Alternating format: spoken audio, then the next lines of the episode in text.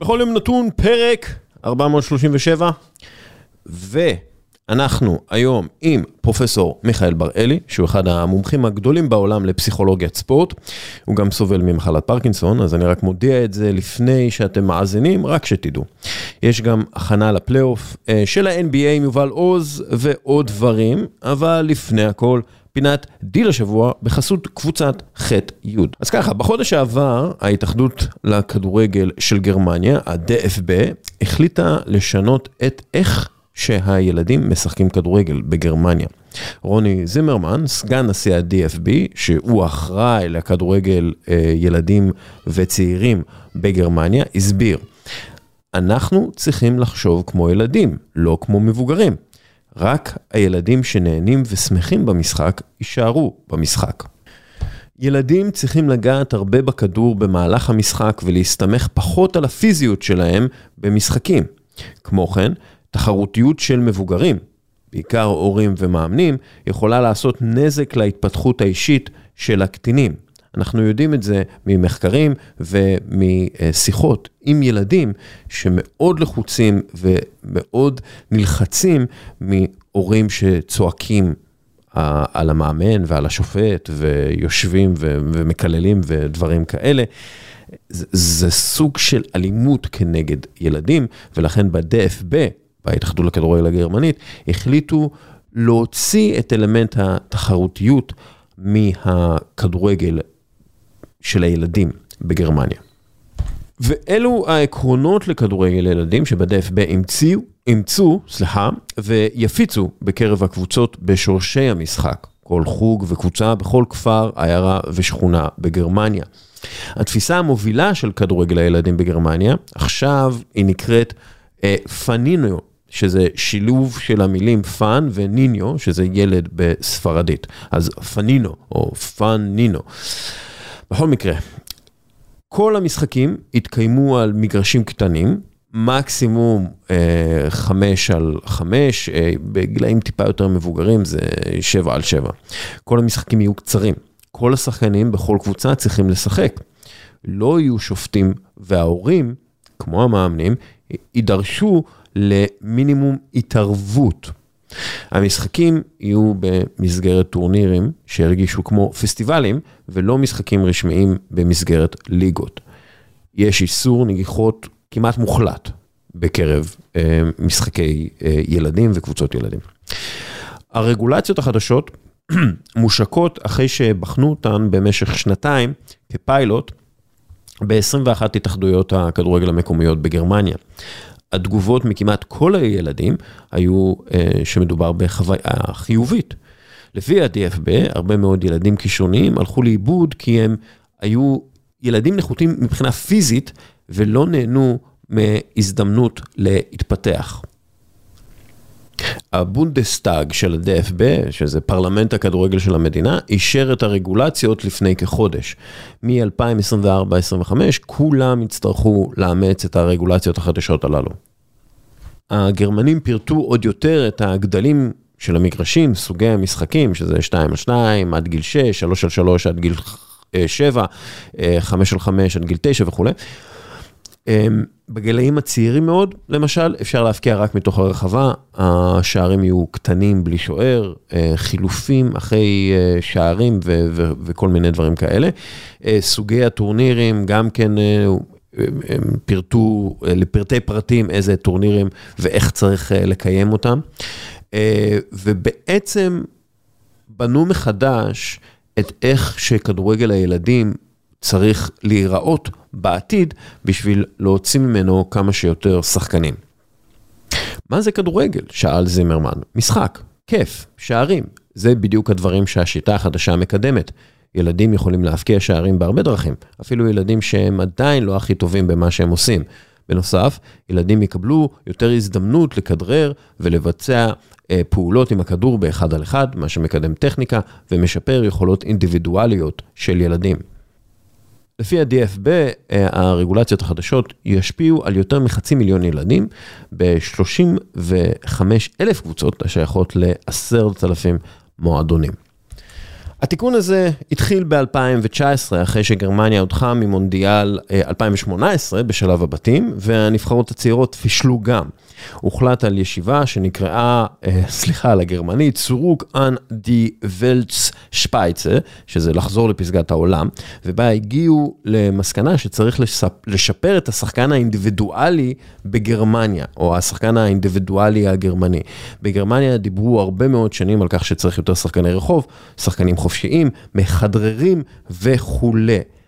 אנחנו צריכים ליצור יותר מקום ליצירתיות לשחקנים שלנו. אמר אוליבר בירהוף, ה general manager של נבחרת גרמניה. המחקרים הראו שלפחות שליש מהשחקנים הצעירים בגרמניה לא מתפתחים כמו שצריך במסגרת הכדורגל שהייתה בכדורגל גרמני לילדים בזמנו. לפני שהחליטו לאמץ את הדרך החדשה בגרמניה, יצאו ללמוד הרבה מהתאחדות הכדורגל הבלגית, למדו ממה שעושים בצרפת ואפילו מההתאחדות הרוגבי של אנגליה הם למדו. הם עבדו על הרגולציות החדשות הרבה מאוד זמן, עשו פיילוט ארוך, ראו איך זה עובד טוב במקומות אחרים ועשו התאמות לגרמניה. מדעית הם עושים את הדבר הנכון, הם נותנים לילדים מקום שהם יכולים ליהנות בו ולהביע את עצמם בו. זה חינוך נכון. זה לא רק חינוך נכון, זה נכון מדעית. אוקיי? ועדיין יש הרבה מאוד ספקות לגבי החינוך הנכון הזה כאן בישראל.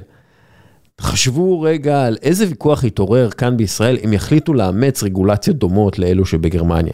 ואתם יודעים מה? זה בכלל לא קשור למה שנכון או לא נכון. זה קשור למי האדם עם הדעה על הנושא.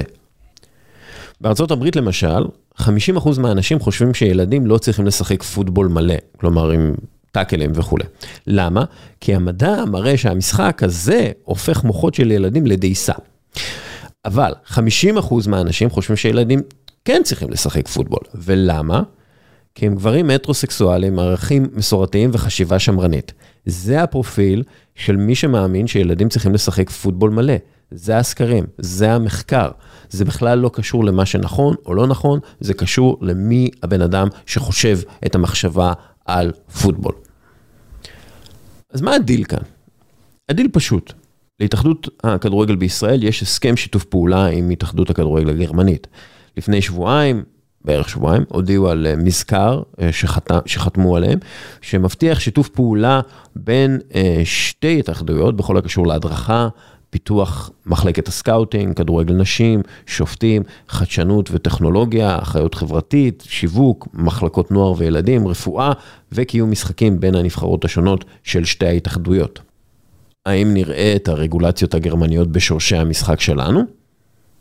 בעיניי זה יקבע אם שיתוף הפעולה הזה יהיה פורה או לא. ההתאחדות לכדורגל שלנו צריכה לעבוד קודם כל על הבסיס, על המגע הראשוני של ילדים ישראלים עם הכדורגל. צריך להתעלם מכל הרעש ומכל האנשים שלא רוצים שישנו להם את דרכי העבודה שלהם, ולאמץ את מה שנכון לכדורגל הישראלי, את מה שנכון לכדורגלן הצעיר מישראל.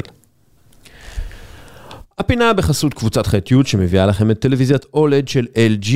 אלו הטלוויזיות המתקדמות בעולם, כל פיקסל מואר באופן עצמאי, זו איכות התמונה הטובה בעולם, וזה לפי כל הסקירות המקצועיות וביקורות הגולשים. מי זו קבוצת ח'-י'? היא יבואנית המותגים LG, אייסנס, אסקו, סנדיסק ועוד. קבוצת ח'-י' מביאה את שירות 100% איתך, שירות זוכה פרסים. המאזינים שלנו יכולים לרכוש מוצר ולקבל 60 יום זכות החזרה מלאה ללא אותיות קטנות וגם אחרי שפתחו והשתמשו במוצר. לא סתם החבר'ה בקבוצת ח'-י' זכו בפרס המיל בתחרות היוקרתית של שירות וחוויית לקוח. אוקיי חברים, עד כאן אה, הפינה הזאת, אני אה, שוב, אני מעביר את השידור לפרופסור בראלי, אה, ושוב אני אומר, האיש אחד מהמובילים בתחומו בכל מה שקשור לפסיכולוגיית ספורט. קצת קשה לו לדבר בגלל הפרקינסון. די מאתגר עבור פודקאסט ועבור האזנה לפודקאסט, אבל הדברים שלו הם תוכן נהדר, ואני חושב שהוא עם תוכן מאוד ראוי שצריך להישמע, ולכן מה שנקרא, תעזרו בסבלנות ותאזינו לזה בכיף ובסבלנות, ויהיה לנו טוב. אז יאללה, עוברים לפרופסור מיכאל בראלי.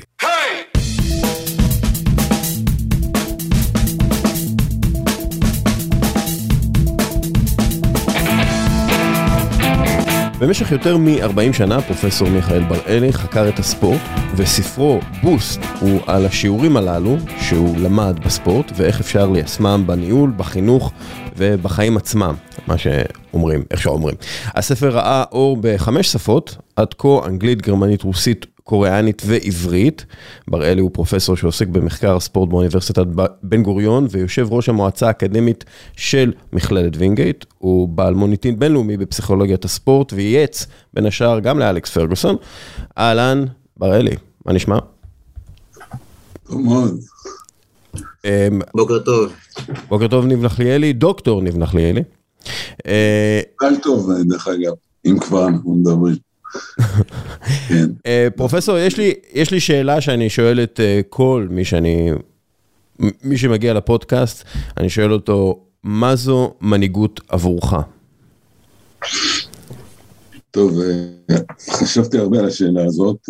קודם כל, הבהרתי בספר, בפרק 9, מה, זה, מה זאת עבורי מנהיגות, אנחנו יותר אה, התמקדתי במשהו שבדרך כלל לא כל כך אה, אה, מתמקדים בו, וזה ערכי מנהיגות. זאת אומרת, איזה ערכים המנהיג צריך ל... שיהיו לו, מה שנקרא.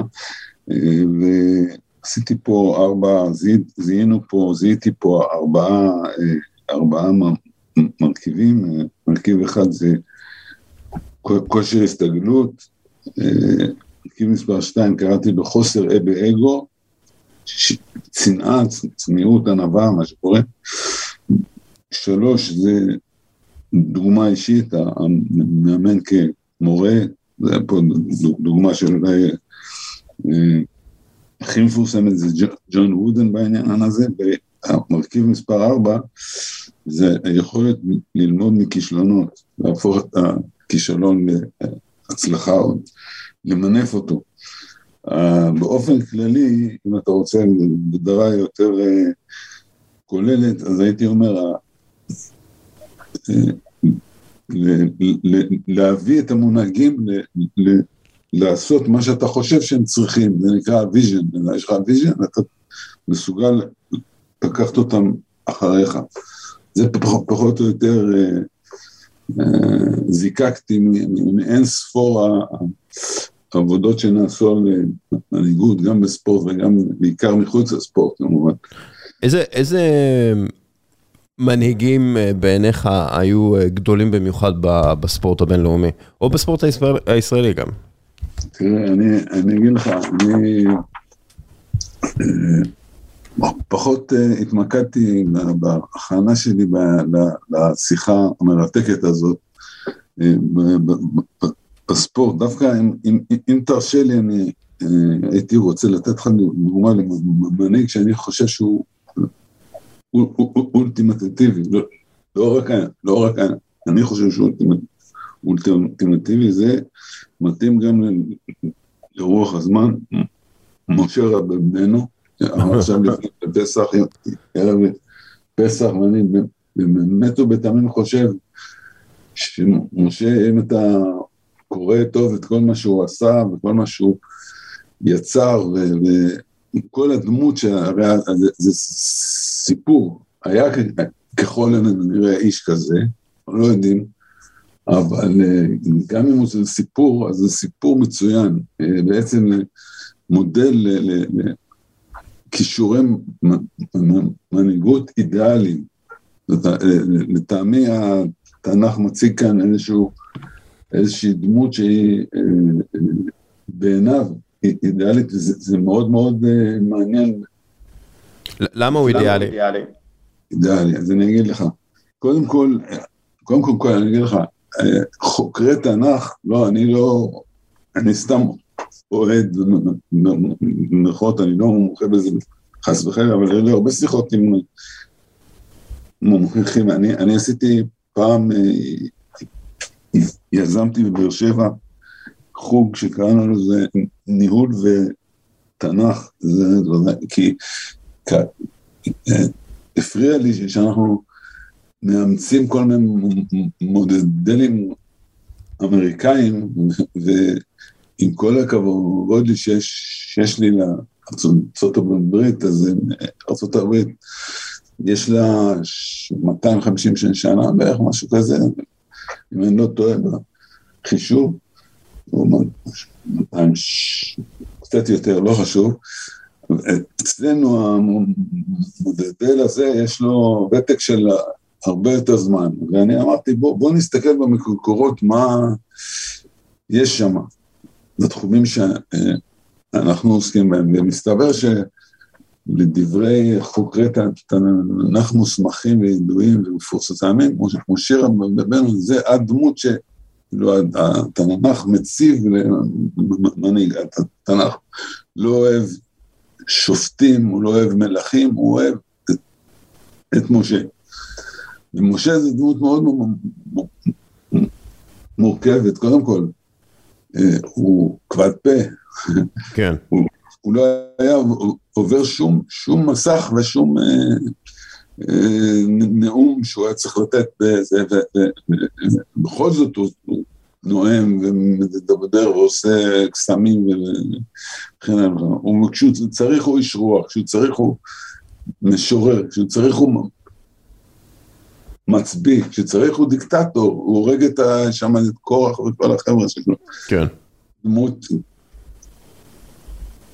ענקית, פשוט כן. ענקית. ואני חושב ש... אה, גם ה... כל, כל, כל ההתנהלות שלו במקרה של העגל למשל, זה, זה משהו מדהים, האיש הולך על ההר, עולה ויורד, עולה ויורד, עולה שלוש פעמים, כן. זה מנהיג לדעתי אולטימטיבי. מיקי, אני רוצה, אה, מעניין אותי דעתך בנושא של, אמרת, הנושא השני זה צניעות וענווה. אה, ויצא לי ללוות כמה מנהלים שמאוד עסוקים בלהיות ענבים. כלומר, בהפוך על הפוך, הם בעצם עסוקים בלצאת צנועים, אה, בעצם מרוכזים בעצמם במובן הזה. ואז יחד איתם בעצם אמרנו, ענווה היא לא מטרה. אתה בעצם צריך להיות עסוק במטרה, אתה לא צריך להיות עסוק בעצמך. לפעמים כשצריך להיות לא צנוע, תהיה לא צנוע. תעמוד בקדמת הבמה, תגיד בדיוק את מה שאתה רוצה, אה, תכבוש אה, את לב האנשים, ולפעמים צריך להיות צנוע. אז, אז ענווה זה לא כמטרה, ו, ובעיקר לא להיות עסוק בעצמך, אלא להיות עסוק ב vision, כמו שאתה אמרת, שאתה רוצה לגרום לאנשים אה, לעשות. השאלה, שזה משהו שקצת מנטרל אגו, השאלה איך, איך אתה רואה את זה, מעניין.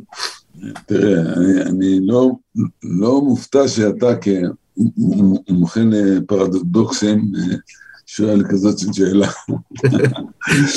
נכון? מומחה לפרדוקסים.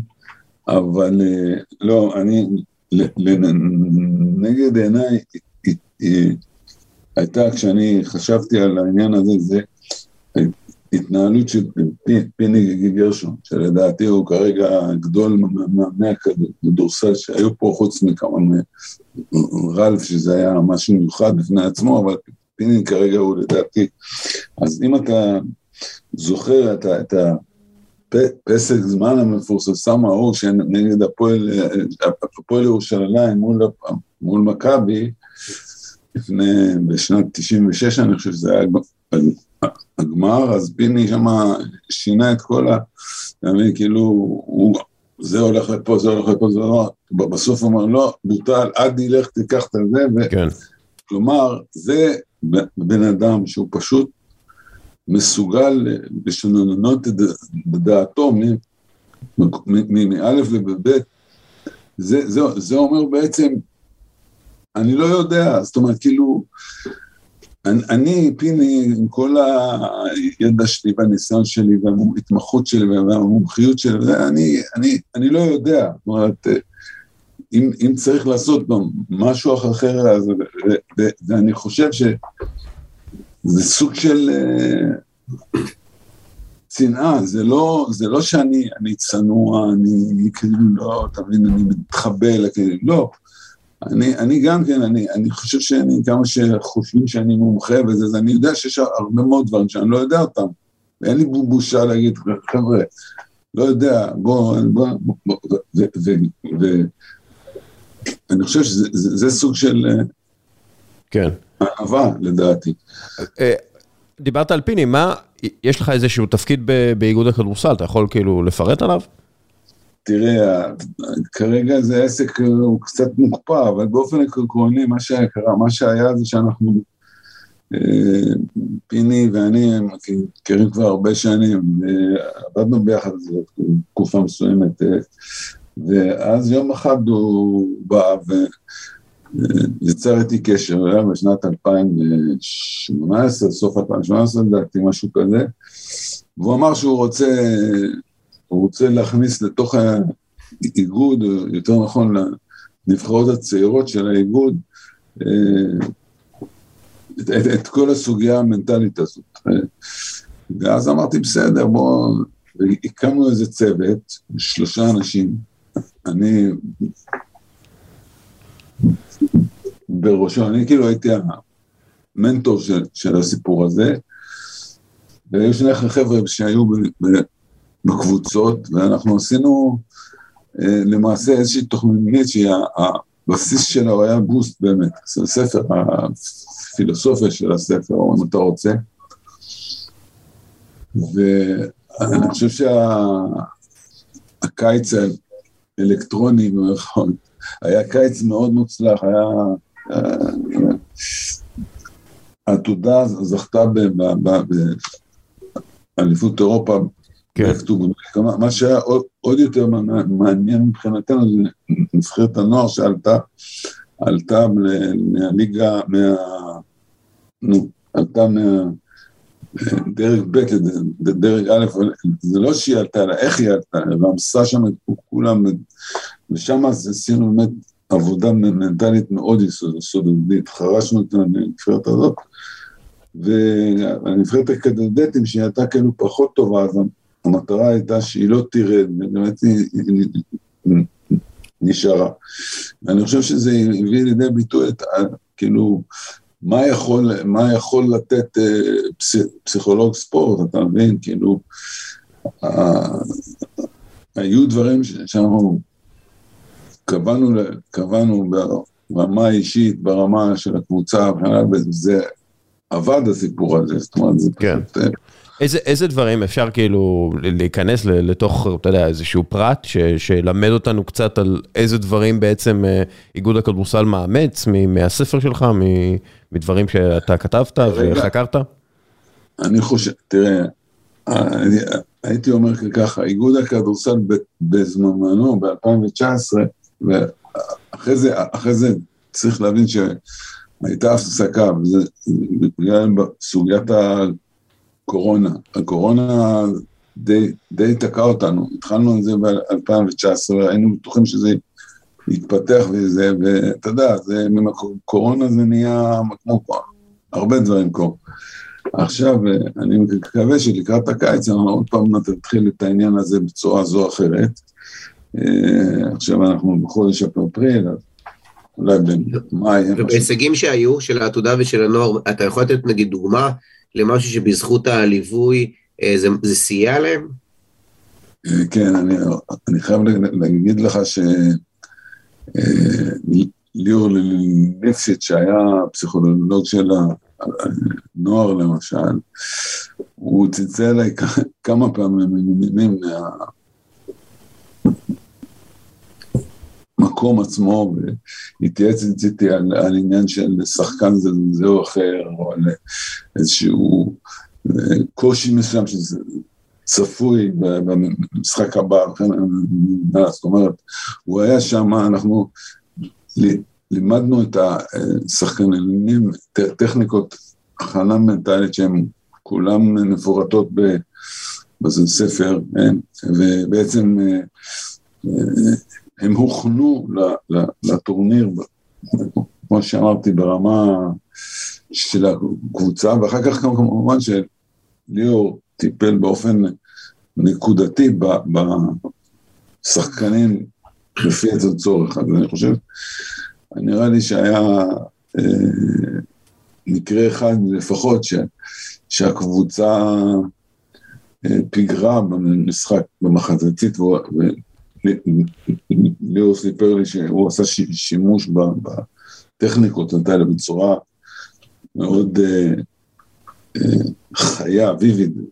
כן, כלומר, הוא ממש, מה שנקרא, הוא זכר מה שהוא קרא ופעל לפי זה. כאילו, זה ה... כן, כן, אמ, סליחה, הספר בוסט הוא גם תורגם כבר לכמה שפות, כולל עכשיו בעברית. אתה יכול נגיד לחלוק איתנו אמ, דבר או שניים ש, שאפשר לקחת אה, משהו ככה, כן, לא, לא נעבור על כל הספר, אז משהו שאפשר ללמוד, דברים שככה חשוב לך להדגיש אה, בספר, לקורא? תראה, המסר המרכזי של הספר הוא שהספורט הוא תחום שאתה, זה, זה סוג של מיקרוקוסמוס שאתה יכול לראות, להקיש ממנו הרבה מאוד דברים. זאת אומרת, העניין כרוך ב, ב, ב, בשאלה איך, איך אנחנו תופסים את המקום של הספורט בחברה. זו דעתי. כי הספורט היה עד לפני, אני יודע, עשר, עשרים, שלושים של שנה, משהו כזה שאנשים אמרו, וואלכ, מה זה 22 אידיוטים רצים אחרי כדור, תן לכל אחד אה, כדור שיהיו אה, מרוצים. זה היה בערך היחס. ו, ו, ו, ואני חושב שעשתה, אוניברסיטת בן גוריון עשתה צעד מאוד אמיץ אה, בתקופתו, שפתחו אפשרות לעשות את זה למה? למה זה כל כך חשוב? כי זה פרץ החוצה ממסגרות הנוקשות, שזה מדעי הספורט. זה לא מדעי הספורט, זה מדעי הניהול, ושם היה ספורט. אוקיי, אז זאת אומרת, זה כבר קיבל איזושהי לגיטימציה, ברגע שאתה פותח כזאת תוכנית, אז אתה נותן לגיטימציה לספורט כזירה לחקור מה? ביצועים של אנשים, בפרפורמנס, זאת אומרת, זה הפך להיות איזשהו משהו שהוא כאילו בכסות של ביצוע, שזה מאוד אה, רלוונטי ולגיטימי להתנהלות אה, אה, ארגונית שעוסקת בביצועים של, של בני אדם, בין אם כפרטים, בין אם כקבוצות, אז פתאום אתה רואה שזה, הפסיכולוגיה הפכה למשהו לגיטימי בעניין הזה, והפסיכולוגיה שלה לספורט באופן ספציפי. עכשיו, כי יש פה, כמו שכתב לי פעם אה, פרופסור דניאל קנמן, הוא קרא את הפפר שלנו לבעיטות 11, אז הוא, הוא מאוד אהב אותו כמובן, וכי התיאוריה שם היא חלק מהתיאוריה שהוא כתב, שהוא uh, כתב, כן? Uh, ואז אז הוא, הוא כתב שהספורט הוא שדה נפלא לחקור התנהגות של אנשים תחת לחץ גדול מאוד, וכשה-rewards הם, הם ענקיים. Mm-hmm. מה זה ענקיים? אני הזכרתי בספר, מישהו עשה פעם חשבון שההפסד של אה, צ'לסי, לא אתמול, שלשום, אלא ב-2008, בגמר של אה, נגד מנצ'סטר נטד במוסקבה, עלה לאברמומוביץ' 146 מיליון דולר. עכשיו, תחשוב על זה, כן. נגיד שזה לא מדויק, בסדר? אבל בוא נגיד שבאופן רציונלי היה צריך אם הוא היה מביא פסיכולוג ספורט ב-145 מיליון דולר נקודה 9999, הוא מבחינה רציונלית, הוא היה עושה נכון. זאת אומרת שפסיכולוג הזה היה גורם לזה שטרי עיוות את הכדור לתוך השער ולא לשמיים, אתה מבין? אז אה, אנשים מבינים שיש פה הרבה מאוד אה, גם עניין כלכלי בסיפור הזה, זאת אומרת שאתה כן. יכול, אתה יודע, יש לי קולגות שלא לא בחוכמה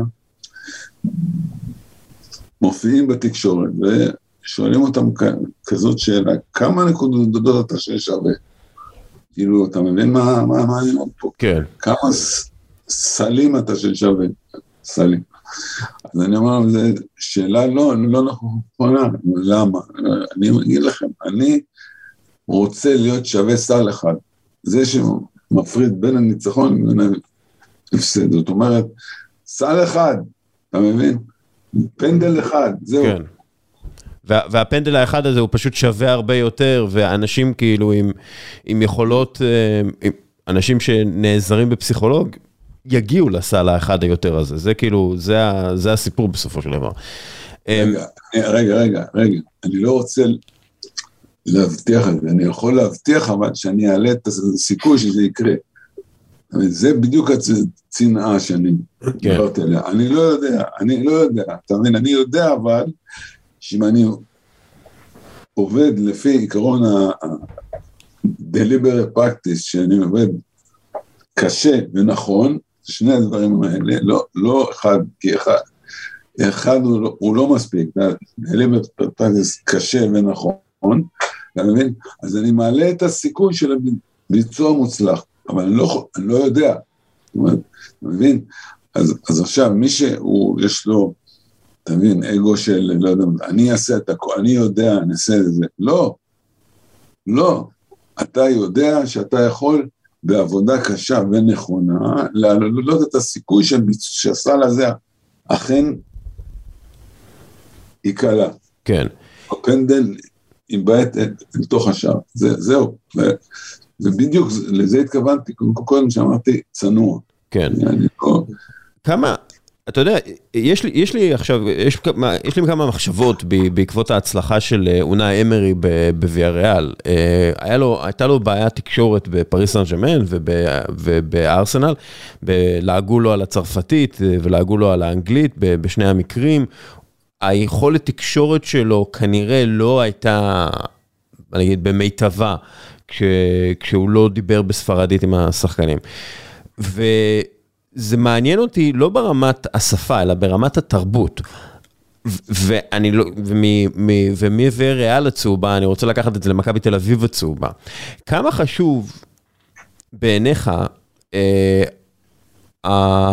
הגילוי הזה שאבי אבן יכול להיות מאמן טוב יותר מכל מאמן זר שמגיע למכבי תל אביב? כלומר, כמה חשוב העניין התרבותי והמטען התרבותי של מאמן בקבוצה כמו מכבי תל אביב, כמו דרך אגב בקבוצה כמו בוויה ריאל, כי אני משוכנע שאם תביא מאמן אנגלי לוויה ריאל, הוא לא יצליח כמו אונאי אמרי. אמ, למרות שנגיד יש לו יכולות אה, אנליטיות ויכולות אה, אימון טובות. אז, אז כמה חשוב המטען התרבותי של המאמן בקבוצה מסוימת, נגיד מכבי תל אביב, או נגיד אה, קבוצה אחרת, שהיא מאוד לאומית, נגיד את זה ככה. קשה לי קצת להתייחס לדברים קונקרטיים, בגלל שאני לא כל כך מכיר את הסיטואציה, לא בתוך ויה ריאל ולא, ולא בתוך מכבי, אבל אה, אה, מה שאני יכול כן להגיד זה שבהחלט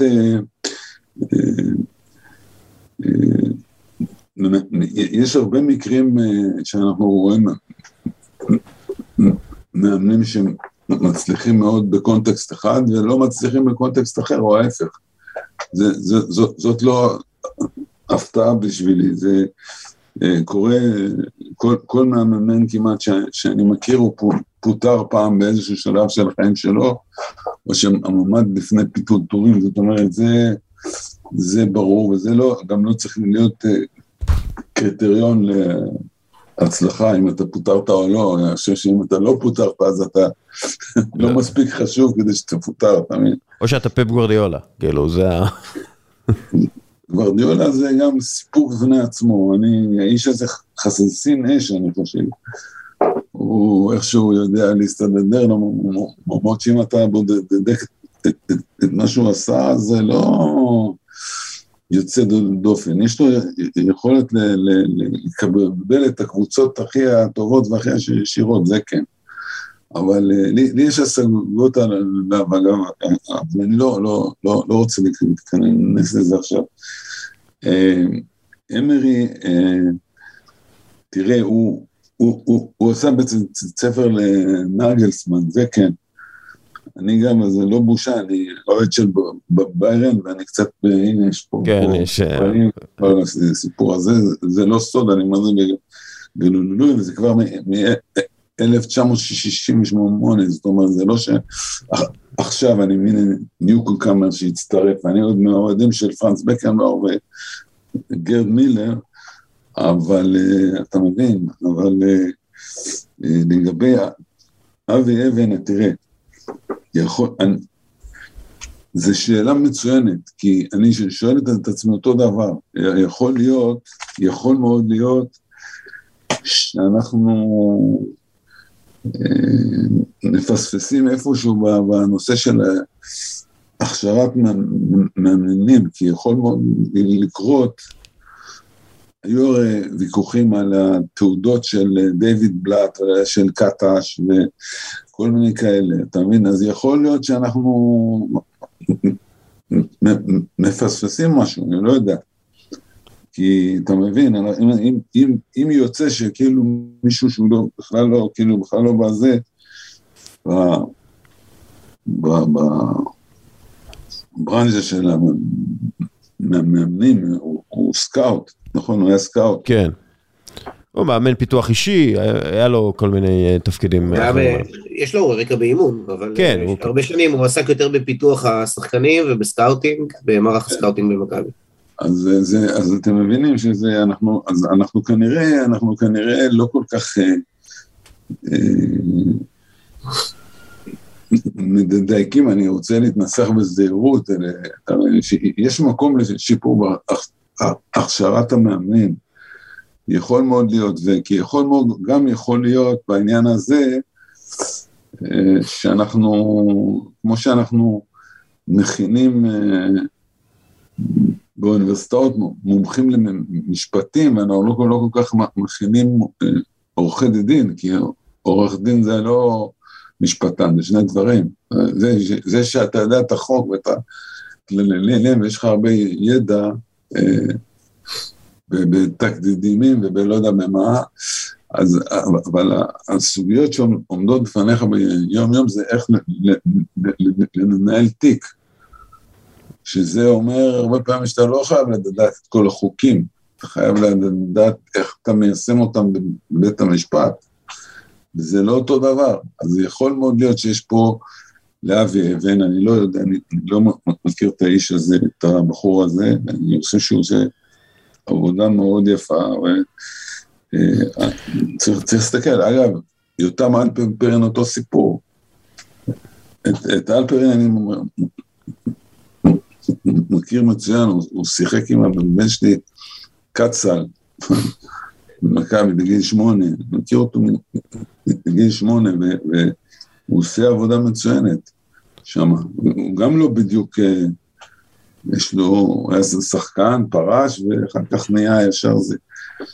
אז uh, אנחנו צריכים לשאול את עצמנו מה, מה במ... יש במקרים האלה שאנחנו פספסנו בהכשרה פורמלית או משהו כזה. יש, יש, כן. יש סיכוי שזה פשוט, כאילו, התאמה תרבותית יותר חשובה למאמן מאשר רוב הדברים? יכול להיות? אה, שאלה מה, מה, מה אתה, מה, מה זה ההגדרה של, בשבילך, הגדרה תרבות, אה, התאמה תרבותית, זה, זה השאלה. מישהו שיודע מה מצופה מקבוצה מסוימת, ומבין את אה, דרישות הקהל, נגיד את זה ככה, מבין את דרישות המועדון, מבין אה, איך רוצים לראות את הכדורסל או את הכדורגל של אותה קבוצה. כלומר, מבין, מבין את, אתה יודע, את מקום העבודה. כן, אז אני חושב שזה חשוב. אם, אם, אם אתה מגדיר תרבות בצורה כזאת, אז, אז כמובן שכן, כי תראה, אם אני אקח עכשיו משהו שאני עוקב אחריו הרבה מאוד שנים, עוד פעם נחזור לדוגמה של ביירן מינכן, בסדר? כן. מותר לי? בטח, תמיד. אפילו שהם הפסידו, לא. אז אני אומר ככה, אז, אז שמה אתה, אתה יודע, יש לך, אתה עובד עם חבר'ה שכל אחד מהם היה תותח על, זאת אומרת, את ההנהלה הייתה הרבה של שנים, זה היה בקמר ואולי אנס, ועכשיו אוליבר, רומניג, ועכשיו יש את אוליבר קאן בראש, כן. בראש המערכת וכן הלאה, זאת אומרת, זה, אתה לא, זה, זה לא מישהו, זה, זה לא פראיירים, עכשיו יכול להיות שמישהו שהוא ניו קאמר כזה, כמו נגלסמן, שאני פחדתי מזה ש, שזה בדיוק מה שיקרה לו, הוא, הוא לא עומד, אתה מבין, הוא לא עומד בכל מיני, תמיד מישהו אומר לו, ת, תשים את זה בהרכב, תשים את ההוא בהרכב, הוא יגיד מה, כאילו, אתה מבין, הפוזה שהוא בא מול, מול עולם הוא מיד בנחיתות, אתה מבין מה אני אומר? ויכול להיות שאם הוא היה עובד בקבוצה אחרת עוד איזשהו זמן, מאיפה שהוא היה בלייפציג שם, אז הוא היה, שם הוא כאילו בוס, אתה? אני מתאר לעצמי, שם אין, אין כאלה סופרסטאר, זאת אומרת, רוח, הרוח של, של, של, של ביירן, המיאס, המיאס, זה, זה, זה כל החבר'ה האלה שהם כל פעם יושבים, והוא צריך אה, להוכיח שהוא אתה מבין, שם בבאדי מול, מול החברה האלה, שכל אחד מהם יש לו רקורד כזה גדול. בעיה. בעיה. טוב, מי יעשה מי זה חתיכת סיפור. כן, נכון. הזכרת מי יעשה מי זה חתיכת דבר על ביירן מינכן, אם אתה יכול להגיד מילה, כי זה חזק. זה רוח, רוח המועדון, אני אגיד לכם, אני, אני מביא את הדוגמה הזאת של ההפסד הטראומטי שלהם נגד מנצ'סטר ב-1999, שאני חושב שזה טראומה ל... אה, אגב, אוליבר קאן הוציא ספר שנקרא בשם הצנוע, כן, אני, הוא, אני, אני, הוא... לפחות, לפחות הוא, לא, הוא לא כתב הקרב שלי או משהו כזה, אז אה, זה, זה כבר טוב. יש לי אותו פה דרך אגב, קראתי אותו בעניין רב, יש לו שם כמה הצעות מעניינות מאוד אה, פיתוח ספורטאים וכן הלאה, אבל אה, אז אה, איפה היינו? על אוליבר קאן, ו-1999. יסמיה ואני. כן, אז הם, אז הם, אז הוא שם,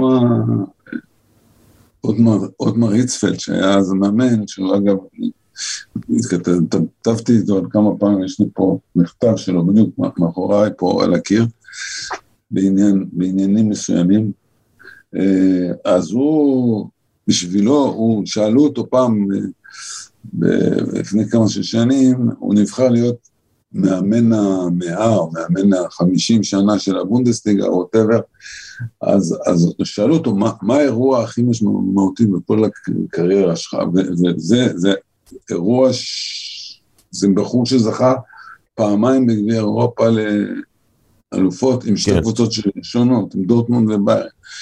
והוא זכה באליפויות ובתוארים ונבחרת שווייץ והשם יודע מה. והוא אומר, הדבר המעניין ביותר בחיים שלי היה, המשמעותי ביותר בחיי כמאמן היה ההפסד נגד, אה, זה, נגד מנצ'סטר יונייטד. ואז שאלו אותו, למה? ואז הוא, הוא, הוא, הוא, הוא, הוא אומר משהו כמו, זה הכריח אותי להשתפר. זאת אומרת, הוא, אתה מבין, האדם הזה שזכה בהמון תוארים, דווקא לקח את העניין הזה ואמר, אני, זה הזדמנות להשתפר. עכשיו, מה אני, למה אני מקיש בעניין הזה? כי גם, כי חלק מהיכולת להצליח זה היכולת להיכשל. אתה, אין מה לעשות, גם אם אתה קולע במשחק 90 אחוז, שזה מצוין, יש 10 אחוז שאתה מחטיא. עכשיו, השאלה היא כזאת, האם אתה יכול לקחת את העשרה הזאת, עשרה אחוז האלה, ולנצל, למנף אותם, אתה מבין? עכשיו, אנשים בדרך כלל מסתכלים על הטעות כאסון, אני אומר, לא, זה לא אסון, טעות זה חלק, מה, חלק מהחיים, היהדות, יש מושג נפלא שאני אוהב אותו, אני מאוהב בו, זה תיקון. כן. תיקון. עכשיו, מה, מה זה התיקון? תחשבו רגע מה זה התיקון. תיקון, תיקון זה שאתה מודה בזה שאתה לא מושלם. אתה לא מושלם. ואז אם אתה מודה בזה שאתה לא מושלם, אז אתה גם אה, מתייחס לטעויות שלך בצורה אחרת. אתה אומר, טעויות זה חלק מהחיים, אז אתה רגוע, תעשה טעויות, לך תעשה טעויות עכשיו. אז מותר לך, אני לא אשפוט אותך, אני, אני אבל מצפה ממך שתיקח אותם ותשתפר, אתה מבין?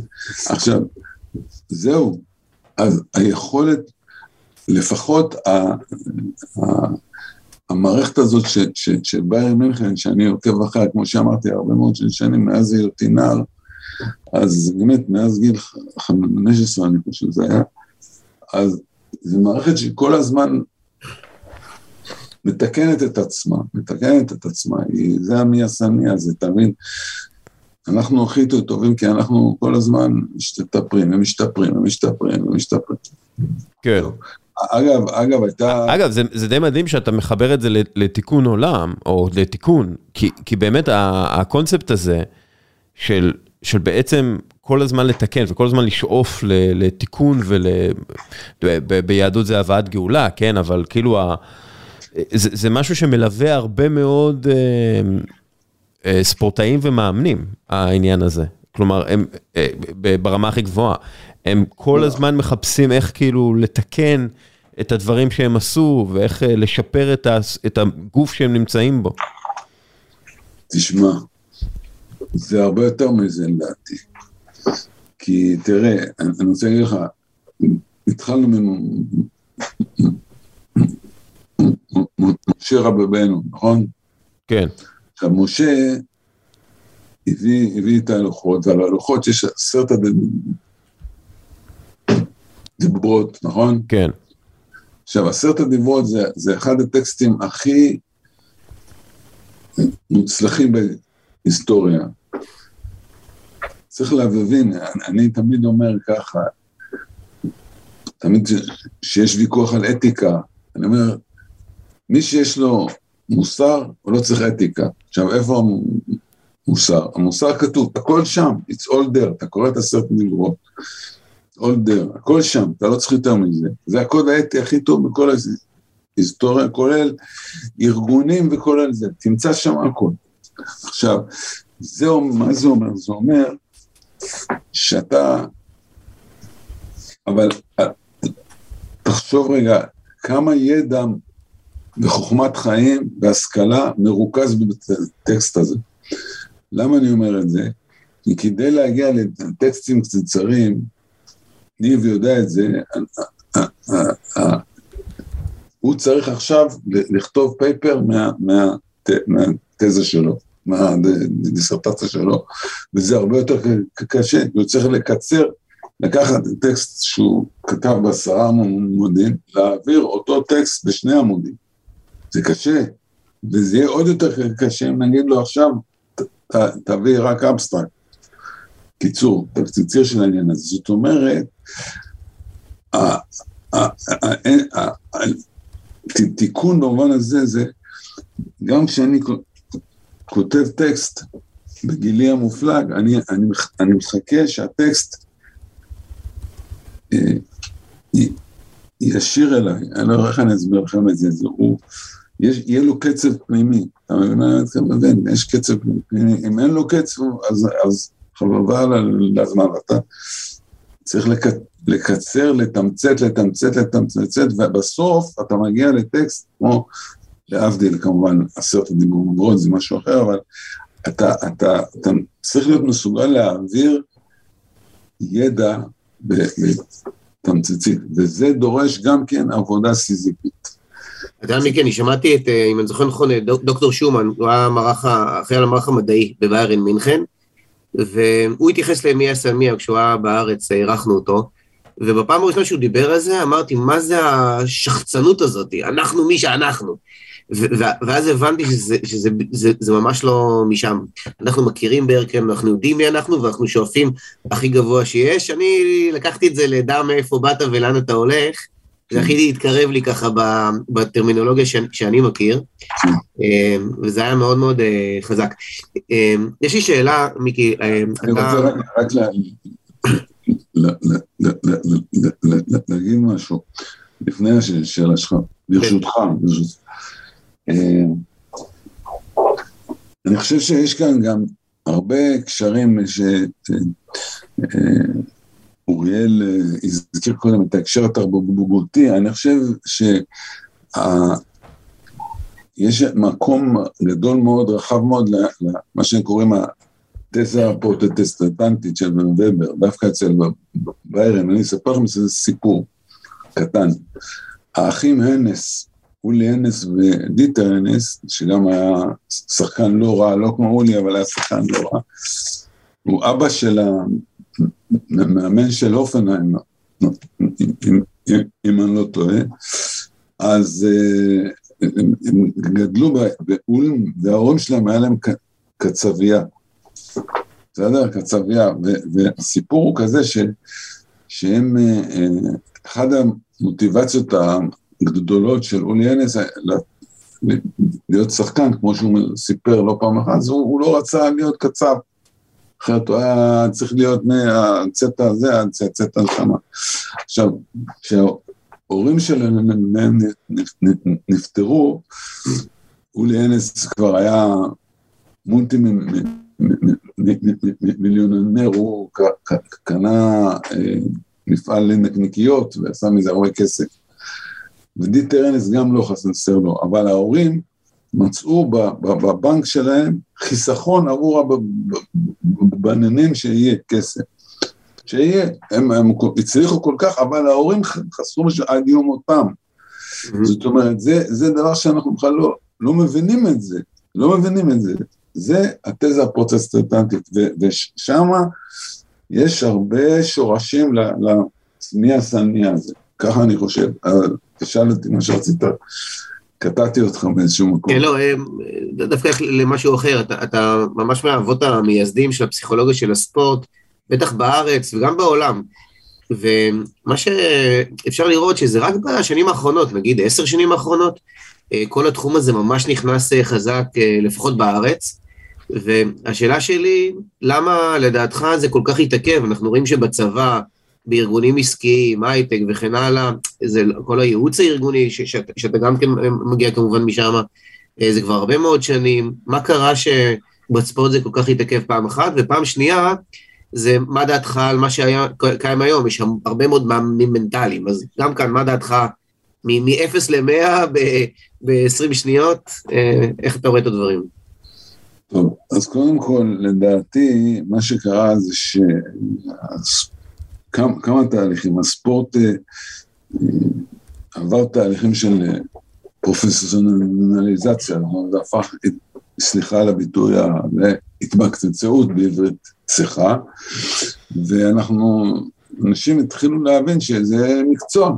אנחנו, כשאני הייתי ילד עוד היה ויכוח על החובבנות כביכול, ושפיגלר היה השחקן הראשון, אם אני לא טועה, שהוציא מה... מישהו הוציא דירה, זה היה סנסציה כזאת, וכן הלאה. זאת אומרת, הספורט הפך להיות יותר ויותר מקצועי, וכנראה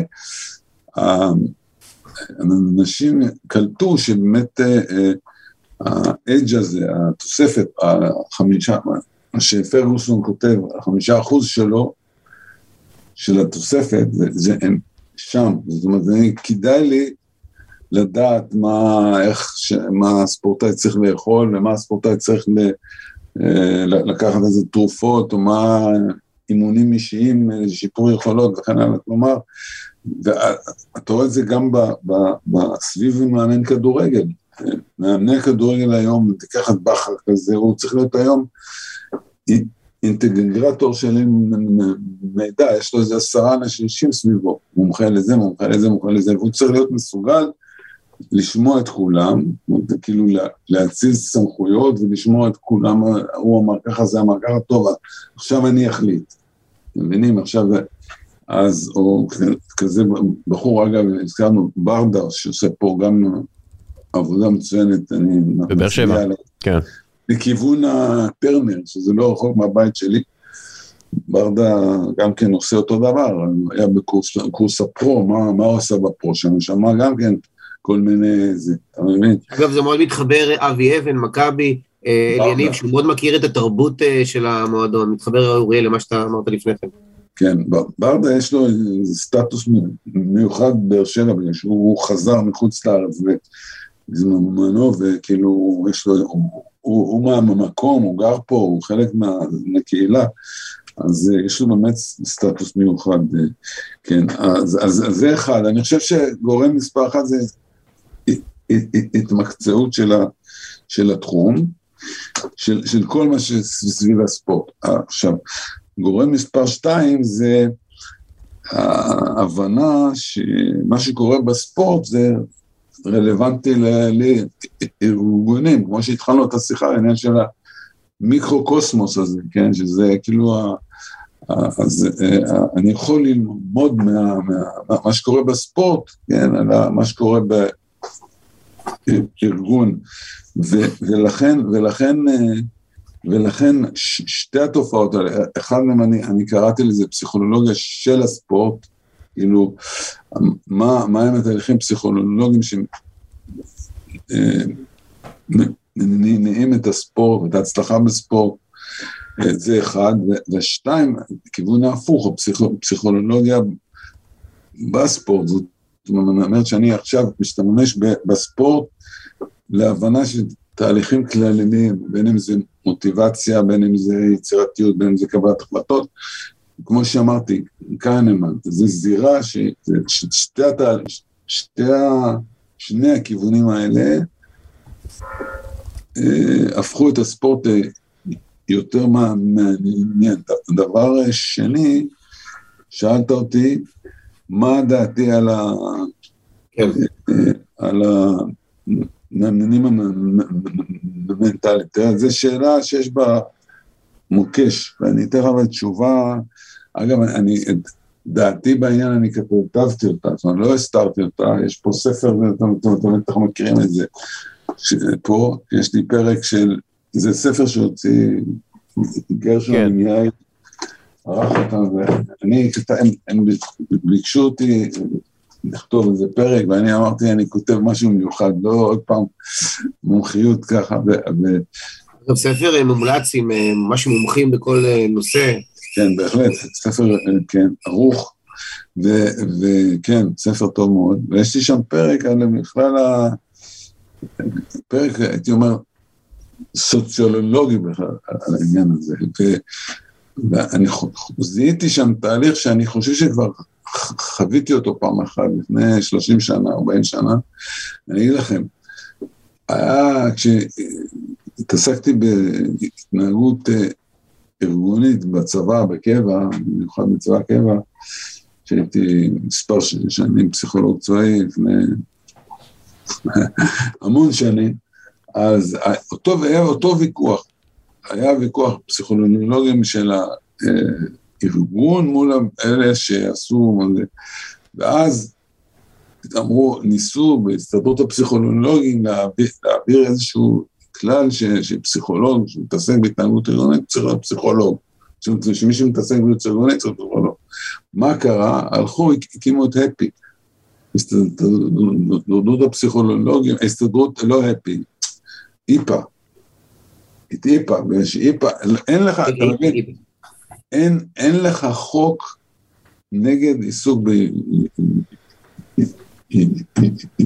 בייעוץ ארגוני. יש חוק הפסיכולוגים שטוען, שגור, שאוסר על, על, הפסיכ... על מישהו שאיננו פסיכולוג להתעסק בפסיכולוגיה ארגונית, אבל, אבל, אבל אין חוק, אה, חוק יועצים ארגוניים, אתה מבין? אין חוק. אז הם אמרו, בסדר, אוקיי, לא רוצים, לא צריך. הקימו את איפ"א, ובזה חיסלו את כל הסקציה של הפסיכולוגיה של הארגון. עכשיו, אצלנו, במשך הרבה מאוד של שנים בארץ, התנהל, וגם אגב בחו"ל, התנהל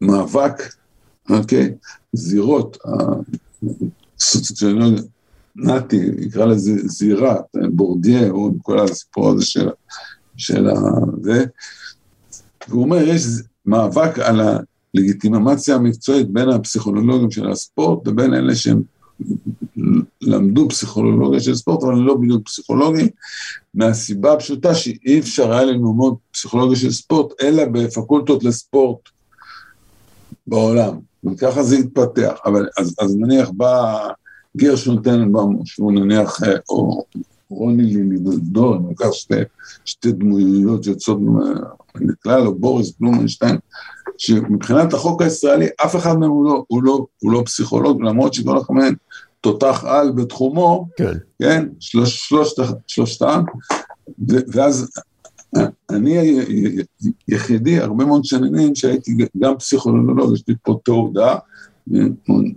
באוניברסיטה העברית, וגם, וגם לממ"ד, פסיכולוגיה פסיכולוג של ספורט. עכשיו, מה קורה? אז היה ויכוח, אבל, אבל עכשיו פתאום גילו את זה חבר'ה מה, מה ש, מה, מה, מהספורט שהם רוצים להתעסק עם, עם, עם הכנה מנטלית, איתן, איתן כזה, שהוא הצליח גם מאוד בהפועל באר שבע, גם במכבי חיפה, אז הוא למשל דוגמה כזאת, לכזה בחור. עכשיו אתה אומר, רגע, מה איתו? אני יכול להתעלם ממנו? לא, אני לא יכול. הוא הצליח. עכשיו, אז, ולא רק זה, הוא גרם לה, להרבה אנשים אחרים ללכת אחריו. אני, ככה אני רואה את ה... אז עכשיו אתה יכול להגיד לעצמך, מה, אני אפסול אותו? לא יכול. לא, אני, אני, גם, אני גם לא רוצה, אבל נניח שאילו הייתי רוצה, הייתי יכול? לא. אז, אז עכשיו, ההתפתחות לדעתי, היא תהיה כזאת, שמהצד שלהם, של החבר'ה האלה, הם ירצו ללמוד כי זה, כי זה ישפר את הביצועים שלהם, אוקיי? ומהצד של, של, של בעלי המקצוע אין, אין, אין ברירה אחרת. If you can't beat them, join them. תדאג שהם ישתפרו, כי, כי זה גם מרחיב את השוק בשבילך, אתה מבין?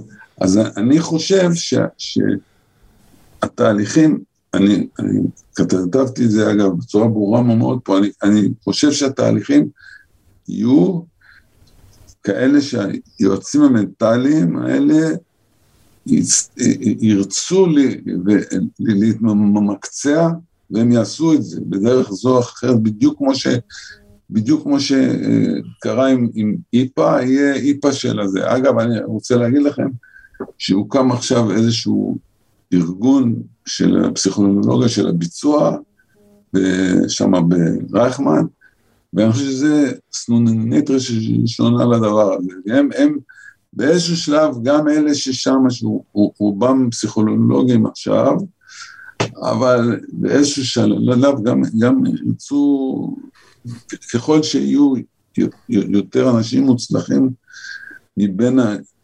היועצים המנטליים הזה, עכשיו תראה, אתה יכול להגיד לי, הם, אין להם תעודות, אין להם זה, אבל הרי לפני שתי דקות, דיברנו על, על אבי אבן ועל עודד קטש ועל... כן. זה, אז אותו, אותו סיפור בדיוק. זאת אומרת, אני צופה התמקצעות של הדבר הזה, אוקיי? ו, וזה עניין של זמן, אתה מבין? עד שיעשו נניח אה, השתלמויות באוניברסיטאות למשל. האוניברסיטה יש לה מושג כמו, יש לה מסגרות כמו לימודי חוץ, בסדר? לימודי חוץ, אז מה, מה הבעיה לה, לעשות לימודי חוץ, יועצים מנטליים, ואנחנו יכולים לתת תעודות, אנחנו, אני מתכוון עכשיו לבאר שבע במקרה, לא משנה, וינגייט, whatever, לא משנה, יכולים לעשות תעודות, לימודי תעודה בייעוץ מנטלי בכדורגל, whatever, אתה מבין? אז מה, מה, אף אחד לא יכול ללכת נגד זה, אוניברסיטה מוסמכת לתת תעודות, האוניברסיטה יכולה להעמיד צוות טוב, אז אני חושב שזה, שזה מה שיקרה, ואני חושב שזה טוב לכולם, רק, רק מה, זה צריך לעשות את זה בצורה מצומצמת, תשמע, גם כשאתה נזקק לרופא, כמו שאני לצערי נזקק יותר מדי בשנים האחרונות, אז יש רופאים גרועים ורופאים טובים. אתה מבין? יש רופא שכמעט הרג אותי, ליטרלי, זה פה מה... סרטן שהיה לי פה, לא חשוב, אבל, אבל, אבל רופא אחר הציל לי את החיים, זאת אומרת, זה, זה, זה, זה, זה, זה צריך להיות רופא טוב. אז אותו דבר פה, פסיכולוג, יש פסיכולוגים יותר טובים, פחות טובים, זה אנחנו לא יכולים. ופה אנחנו חוזרים חזרה לאן? לתיקון. צריך להשתפר כל, כל הזמן, כל הזמן להשתפר. אגב, אני, אני חייב להגיד לכם עוד דבר אחד על העניין של התיקון. התפרסמה לפני כמה שבועות כתבה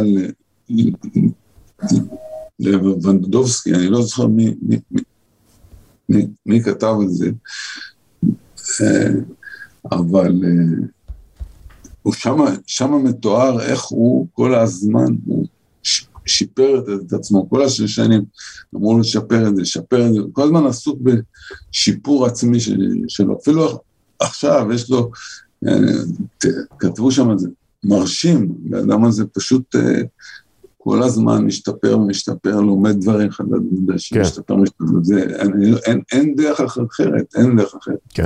ניב, אה, אנחנו לקראת סיום, יש לך איזו שאלה אחרונה? כן, האמת מיקי, יש לי שאלה אישית ככה, תוך כדי שאתה מדבר, אתה הזכרת את התיקון, אה, פתחת במשה רבנו, דיברת על לוחות הברית, ואתה בן אדם, אה, ואתה לא דתי, אה, לפחות מה שאני יודע. אז האמת אני אשמח לדעת, מה היחס שלך לדעת? כי, כי זה הרבה סביב העולם הזה.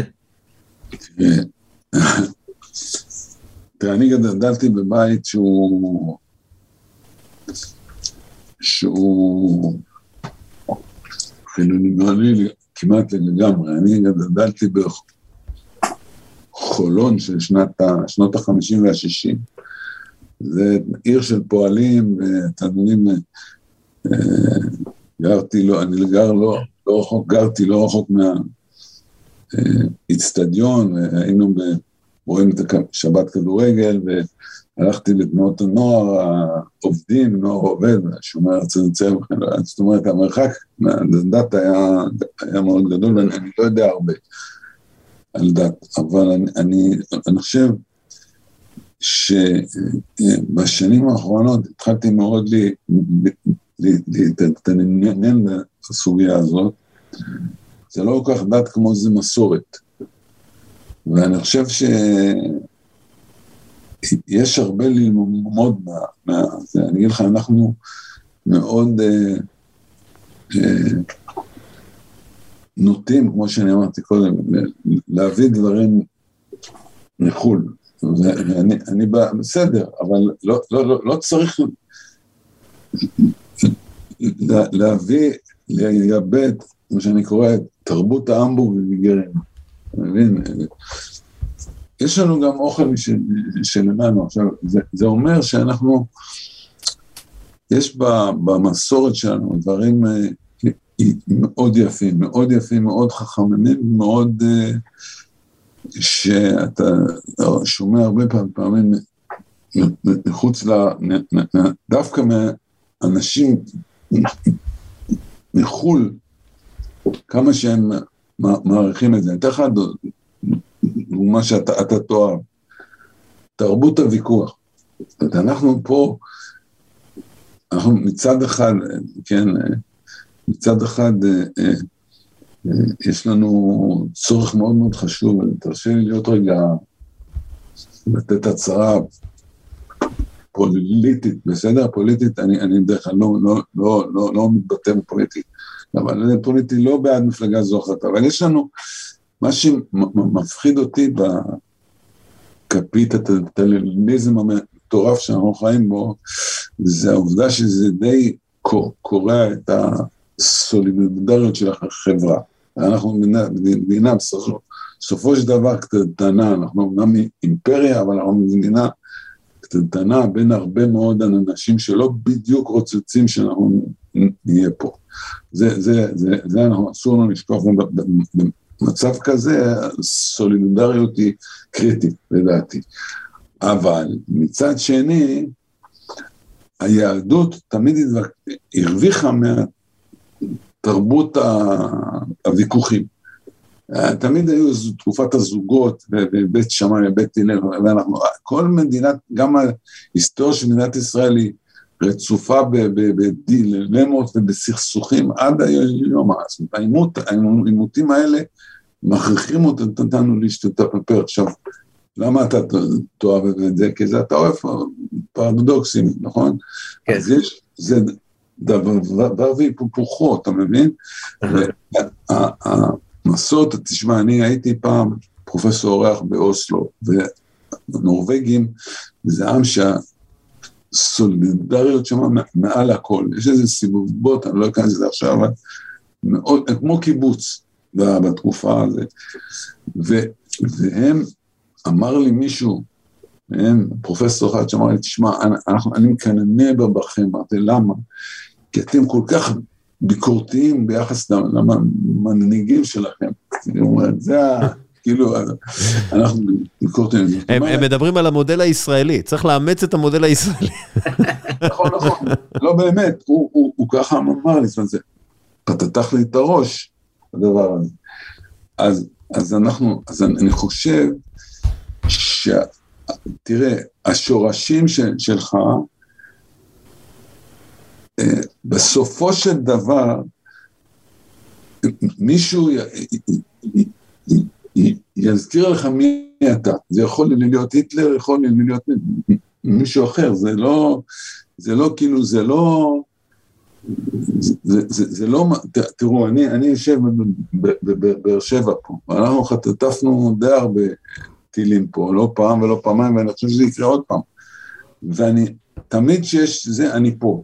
אני לא הולך מפה, ואני לא גיבור גדול גדול, אני לא אומר, אבל אני חושב, זה שאני יושב בבית ועובד פה, ופה, ופה עפים לי כל מיני כאלה דברים, זה, כי אין לי, אני, אני, זה הצרה, הצרה הכי טובה לזה שאני פה ואף אחד לא יזיז אותי מפה. כמה שאני אתווכח עם זה, ואני אתה מבין? כאילו, אבל אנחנו כן. פה ולא זזים פה. כי אין לי, אין לי לאיפה ללכת, אתה מבין? זה כאילו, זה הבית. כן. מה זה בית? אתה מבין? אני, אני עכשיו, עכשיו, אה, אה, עשיתי איזו בדיקה לגבי השורשים שלי בווינה, אמא שלי הייתה בווינה, באה מווינה. אז, אז אתה מבין, אז מה, מה אני אוסטרי? אני לא אוסטרי, אני גם לא רוסי כמו אבי, שהוא בא מרוסטו. כן. כן, אז, אבל, אבל, אבל, זה אומר שאנחנו צריכים לקחת גם מה... מה להכיר קצת יותר טוב את המסורת, ואנחנו, ואיך אמרת? מאין בא, אגב, המשפט הזה הוא מאוד, מאוד, מאוד משמעותי, מכיוון שזה המשפט האחרון שיהודי שומע לפני שזורקים אותו לקבר, הוא לא האחרון שהוא שומע, הוא שומע, הקהל שומע. כן. דע מאיפה באת ו... זה משפט מדהים, דרך אגב, מדהים. שולחים אותך לקבר עם המשפט הזה. זה, זה דבר מדהים, משפט מדהים. כאילו, so what, עשית, אתה נהיית זה, אתה נהיית, זה נותן לך פרופורציה לחיים. כאילו מה, עשית זה, עשית זה, עשית זה, עשית זה. אגב, אני, אני רוצה להגיד עוד משהו, תרששו לי, אני... כן. יופי, אז אני חשבתי על משה רבנו, ואמרתי, מה, מה אני, איזה, מה אני אקח? כאילו, מה, מה אני אגיד לכם על, על, עליו? ואז הסתכלתי, אמרתי, הפרשה שלי, פרשת בו. מה קורה בפרשת בו, אתם יודעים? יציאת מצרים. מסתיימת ביציאת מצרים ומתחיל בשלושת המכות האחרונות, אחר כך מופיע, מופיע ההכננות ליציאת מצרים, ונגמר פרשת בו, שפרשה שלה, שבה אני, יצא לי להיוולד בפרשת בו, יוצאים ממצרים, זאת אומרת, מעשה ההיסטורי שבגללו אנחנו חוגגים את חג הפסח, יציאת מצרים, קרה בפרשה שלי, אז אני חושב, כן. דרך יפה מאוד לסכם את כל מה שאני אמרתי פה. כן. אה, פרופסור, תודה רבה. תודה רבה על השיחה המרתקת. אה, תודה רבה לכם שהואלתם אה, להזמין אותי לשיחה הזאת. תודה, תודה לך, ותודה לך, דוקטור ניב. תודה, תודה, תודה מיקי, המון תודה, זה היה ממש מהנה ותורם, פותח את המחשבה, יהדות, באמת, זה כאילו הגענו למקומות שלא חשבתי שנגיע אליהם, וזה מקסים, מקסים. וחג שמח לכולם. חג שמח לכולם והרבה בריאות, זה הכי חשוב. כן. ועכשיו יובל עוז, מרגישים NBA, שידבר איתנו על פלייאוף ה-NBA. כן. אתה לא רוצה לדבר על ה-NHL? משהו? פחות. אלכס אובצ'קין, משהו? כלום. לא, וויין גרצקי זה שם הידע שלי ב-NHL נגמר. אוקיי, אז ככה. בעשור האחרון, האמת היא, מאז שהתחילו את הנתונים האלה, האלופה תמיד הייתה ב top 7 ב net rating, שזה התקפה פחות הגנה, offensive rating פחות defensive rating. כאילו זה תמיד, top 7 לפחות. אה, זה המדד הכי טוב לאיכות של הקבוצה.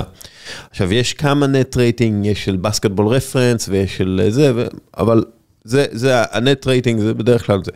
הנה ה net rating של העונה. פיניקס סאנס, מקום ראשון, אה, שבע וחצי. שבע וחצי, כאילו, זה ה net rating. בוסטון סלטיקס, מקום שני, 7.4. יוטה ג'אז, מקום שלישי, 6.2. גולדן סטייט ווריורס, 5.5. ממפיס גריזליס, מקום חמישי, 5.3. מיאמי היט, כבר ירידה, 4.5 אה, במקום השישי. דאלאס מבריקס, מקום שביעי, 3.5. אז אני אומר, פתאום, מה קורה? יפה. מה, מה, לא, מה לא שמענו? לא שמענו את מילווקי עדיין. מילווקי בקס. מקום שמיני, 3.2, ואז זה, זה, זה יורד, כאילו, זה, זה פחות רלוונטי. יש גם את ברוקלין וכולי. אה, אז אתה אומר שהסטטיסטיקה הזאת תישמר? המקום הראשון, אה, כאילו, האלופה תגיע מה top 7 ב net rating, או פתאום אה, אתה תראה איזה משהו היסטורי קורה? יש פוטנציאל שמשהו היסטורי יקרה, זאת אומרת, מלווקי בעיניי יכולים, יש להם סיכוי לא רע לקחת אליפות. אבל זה, זה בעיקר ייתן, זה לא, זה לא שהסטטיסטיקה הזאת זה משהו ש... שאי אפשר לשבור אותו. זאת אומרת, העונה הרגילה היא, עם השנים אנחנו כן. רואים, מאבדת יותר ויותר חשיבות לעומת הפלייאוף. אה, ומילווקי, זה, זה, אני מניח שאם מילווקי היו רוצים, בוא נגיד את זה ככה, אז ה net rating שלהם היה קצת יותר גבוה. כן, הם גם הפסידו, הם היו ב top 7 עד המשחק נגד קליבלנד, שהם שיחקו בו עם... אה, כן. עם כל מיני אה, שחקנים. ממוקלשווילי. אמ, אתה יודע, כביכול, מדובר על פלייאוף מאוד שוויוני. אין אה, מועמדת בולטת אחת, במזרח יש 4-5 מועמדות לאליפות, כאילו רציניות, אה, אפילו 6, אה, ובמערב גם כן יש הרבה. אבל בוא נתחיל כאילו עם פיניקס, נגד, אתה יודע, נגד, נגד מי שזה לא יהיה, אם זה קליפרס או ניו אורלינס, כן. זה כביכול הפלייאוף הכי שוויוני שאנחנו זוכרים, וה parity, וזה כאילו נהיה כמו NFL והכל. אבל, אבל כאילו פיניקס, אבל לא באמת. קודם כל, מלבד העובדה שהם ב net rating הכי טוב וכולי, פיניקס משחקת כדורסל שמושלם לפלייאוף לאורך העונה הרגילה. כלומר, הגנה מאוד חזקה, התקפה מסודרת מצוינת, ובקלאץ', זו הקבוצה הכי טובה בהיסטוריה בקלאץ', כשאנחנו מסתכלים על, אתה יודע, קריס פול, 58% מהשדה בקלאץ', הכי טוב בהיסטוריה, העונה הכי טובה בהיסטוריה ב clutch. clutch, דרך אגב, זה החמש דקות האחרונות של משחק, שיש בו אה, פחות, הפרש של פחות מחמש בין הקבוצות. כן. דווין בוקר, אתה יודע באיזה מקום הוא בקלאץ' בהיסטוריה? מקום שני מהשדה. 41 אחוז מהשלוש, טרו שוטינג של 72 אחוז בקלאץ'. בעיניי, העונה הזאת זה שלהם להפסיד. כן, יש להם, אני אתן עוד כמה נתונים שהם אה, פחות מתקדמים על, ה, על ההצלחה שלהם בקלאץ', הם קבוצה שניצחה את כל המשחקים שלהם, העונה היחידה, שניצחה את כל המשחקים שלהם כשהם הובילו בסיום הרבע השלישי, 47-0, והם הקבוצה עם הכי הרבה ניצחונות במשחקים שבהם הם פיגרו בסיום הרבע השלישי, 17, יש להם מאזן של 17-17, אף קבוצה לא ניצחה יותר מ-11 משחקים כאלה. כן. זאת אומרת, הם, הם לא רק front runners, הם, הם קבוצה שיודעת גם לחזור מפוגרים, ראינו את זה נגד יוטה השבוע, שבוע שעבר, ויש הרבה מאוד דברים שמעניינים אותי אצלם, כי, כי להם יש הכי הרבה מה להפסיד. זאת אומרת, הם הקבוצה שאם הם לא לוקחים אליפות, הכי, הכי קשה לתרץ את זה. זאת אומרת, כן. אם מילווקי מפסידים, אתה אומר בסדר, זה hangover של האליפות, אם בוסטון מפסידים, אתה אומר בסדר, הם חצי עונה ראשונה בכלל לא היו קרובים לזה, ממפיס מפסידים, זה הכל טוב, גולדן, גולדן סטייט מפסידים, זה בגלל הפציעות, מיאמי מפסידים, זה כאילו, בסדר, אתה יודע, זה לגיטימי. אם פיניקס מפסידים, זה החלון הזדמנויות הכי טוב שלהם לקחת אליפות, כי... והם, והם בנויים לזה. והם, והם גם מודעים לזה, אני כן. חושב. אתה רואה שהם באים, אין, אין, דיברת על net rating, אין כמעט סטטיסטיקה רצינית אחת שאתה מסתכל עליה, שפיניקס היא לא מקום ראשון שני בהם. אה, וזאת ההזדמנות שלהם, זה החלון שלהם, ואם הם לא ינצלו אותו עכשיו, הם כבר כנראה לא ינצלו אותו. כי עונה הבאה דנבר יהיו בריאים, קליפרס יהיו בריאים, גולדן סטייט יהיו יותר טובים. זאת אומרת, זה עכשיו החלון שלהם, גם ה bracket יסתדר להם ככה שהם יפגשו כאן את, את, את, את קליפרס או את ניו אורלינס, שזה כן. כנראה יהיה sweep, ואז את יוטה או את דאלאס, שלוקה לך תדע מה יהיה איתו. זאת אומרת, הדרך שלהם לגמר האזורי די סלולה, ואז שם הם פוגשים או את ממפיס או את גולדן סטייט כנראה, ו- ואני מאמין שהם ינצחו את שתיהן. ואז ה- ה- בסוף הם, הם, זה שלהם להפסיד יותר כן. משזה שוויוני. ו- ובאמת, אתה יודע, הסיפור הזה שהם הם לא צריכים לשנות את הסגנון שלהם כשהם נכנסים לפלייאוף, בעיניי זה יתרון מאוד גדול. כי בפלייאוף הרבה פעמים, אתה יודע, אתה פשוט לא קולע אותו דבר מהשלוש, אתה לא זורק אותו דבר מהשלוש.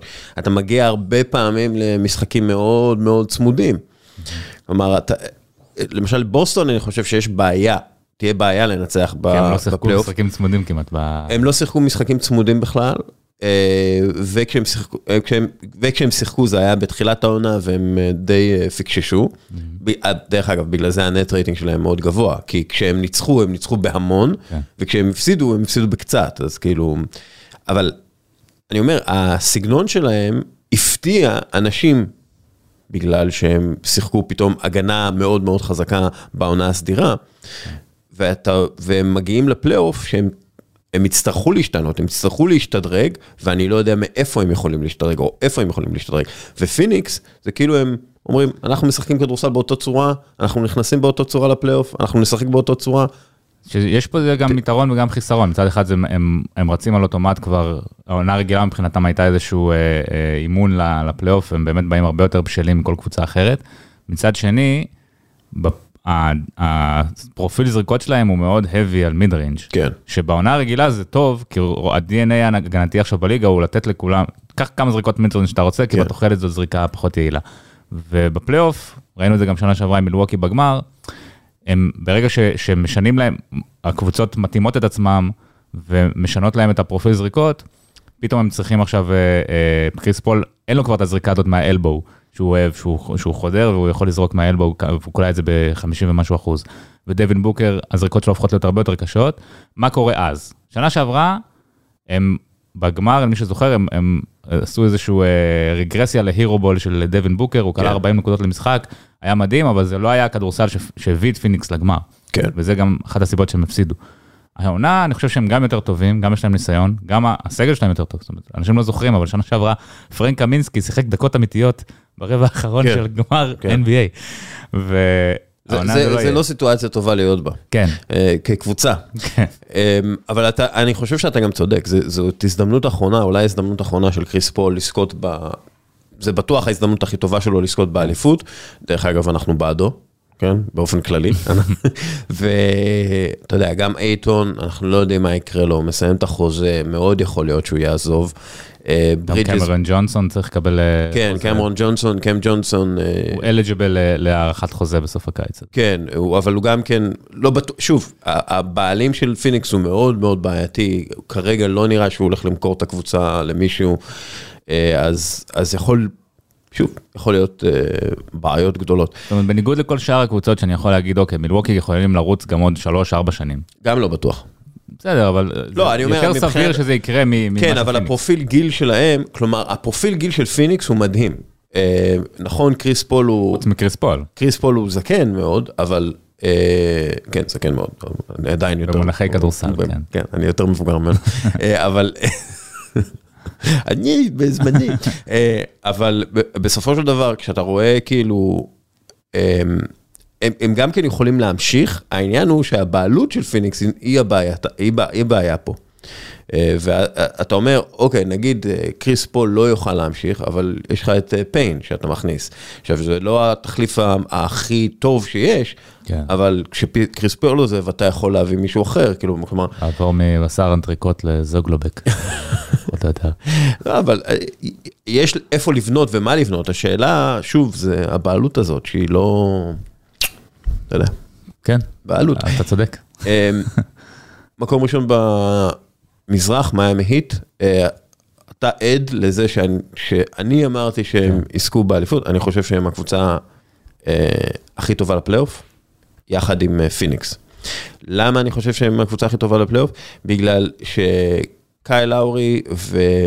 וג'ימי באטלר בעונה הרגילה, אתה יודע, מעבירים את הזמן.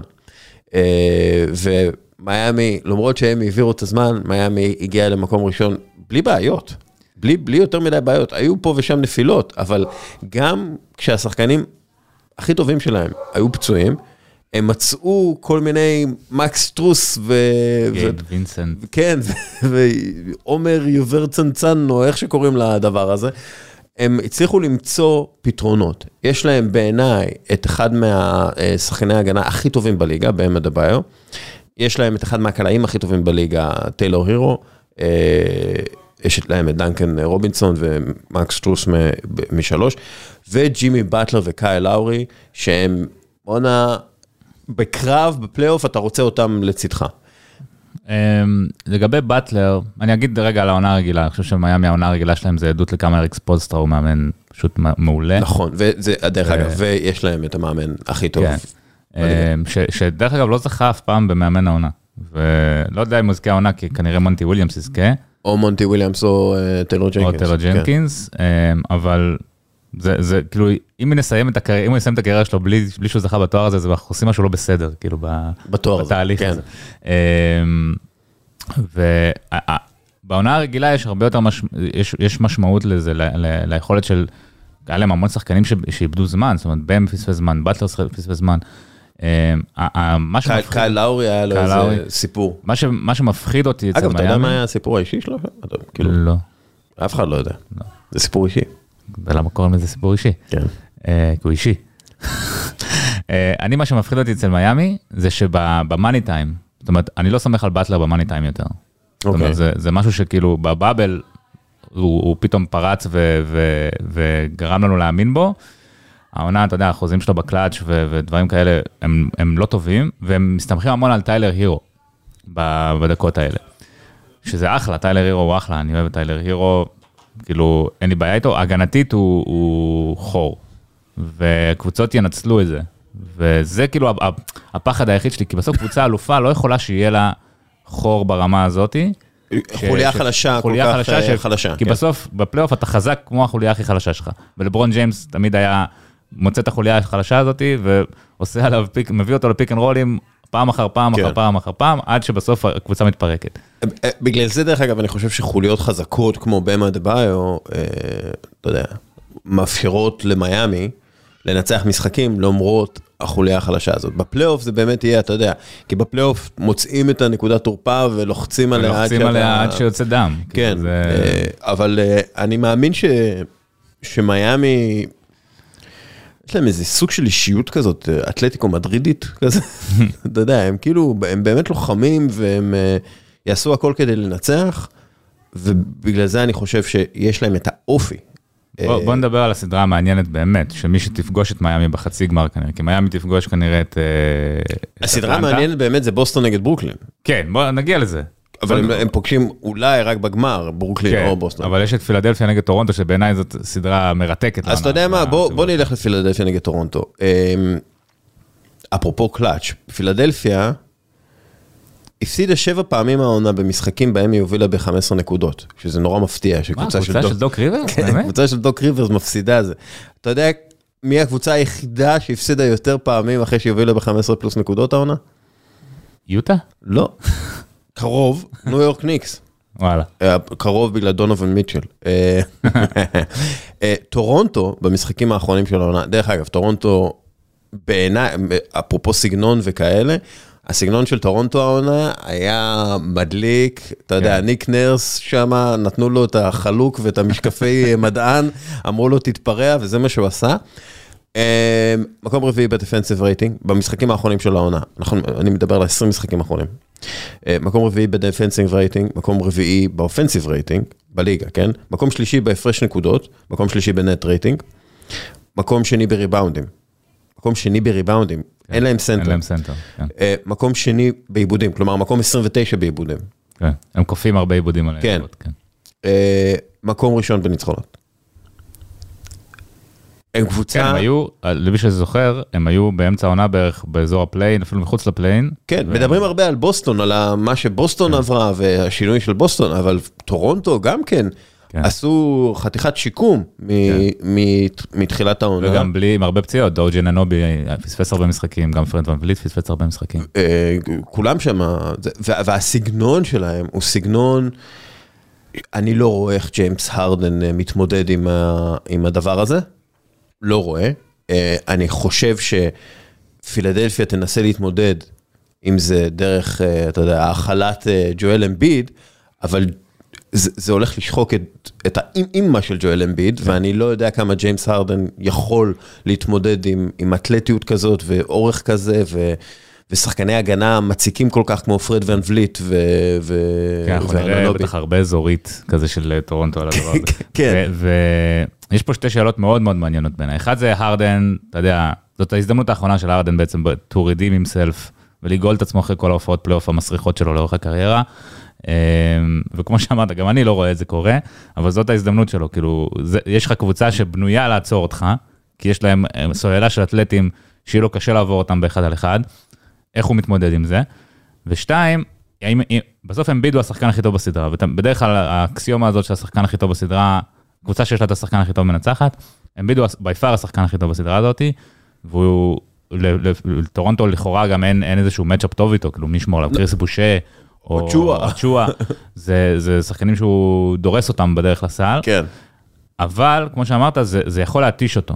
ואחד הדברים שאנחנו לא מדברים עליהם בשנה שעברה, כי רוב הפוקוס הלך על בן סימונס, ובצדק, אה, זה שאמביד כלה פחות מ-40% בשדה בכל הרבעים האחרונים בסדרה מול אטלנטה. כן. זאת אומרת... וגם לאטלנטה. לא היה בדיוק מי שיעצור אותו, היה את קלינט כן, קפלה, אבל זה גם... אבל, אבל לכאורה זה היה מצ'אפ שאמביד היה אמור כאילו לחגוג עליו, והיה גם איזה לאפ שהוא, פספס במשחק חמש, אני חושב שזה היה, כאילו, הייתה לו סדרה, בקלאץ' לפחות, לא טובה, וזה זה היה לאמביד עכשיו. זאת אומרת, אין כבר את סימונס ש- שיקח כן. את האש בשבילו, יש את הרדן שייקח חלק מהאש, והתקשורת תאהב לקחת חלק מהאש על הרדן, אבל זה יותר על אמביד מעל הרדן. ואני, שוב, אני, אני מתקשה להאמין שדוק ריברס ימצא איזה פתרון.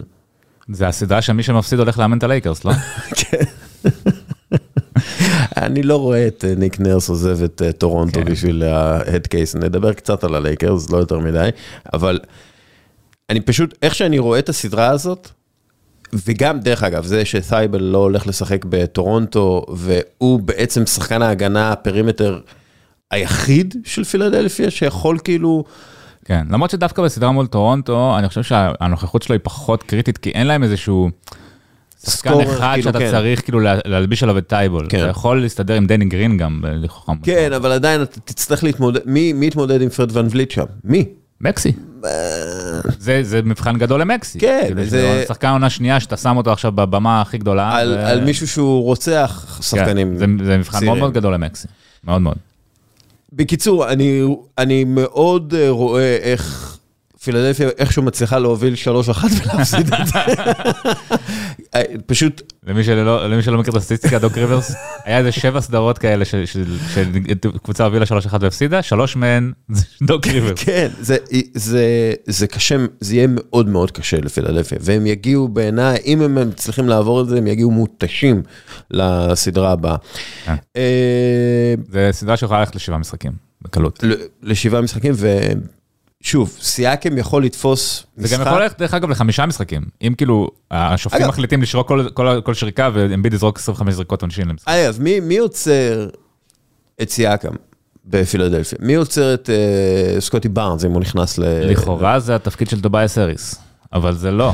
טוביאס האריס הוא כאילו, הוא לא. הוא role player שמרוויח כמעט 40 מיליון דולר כן. לעונה, ו... אבל הוא לא, הוא לא מתפקד כ role player, זאת אומרת, הוא, אתה, לא, נגיד אני רואה את אנדרו ויגינס, הרבה יותר השתלב לו התפקיד של ה role player בגולדן סטייט. כן.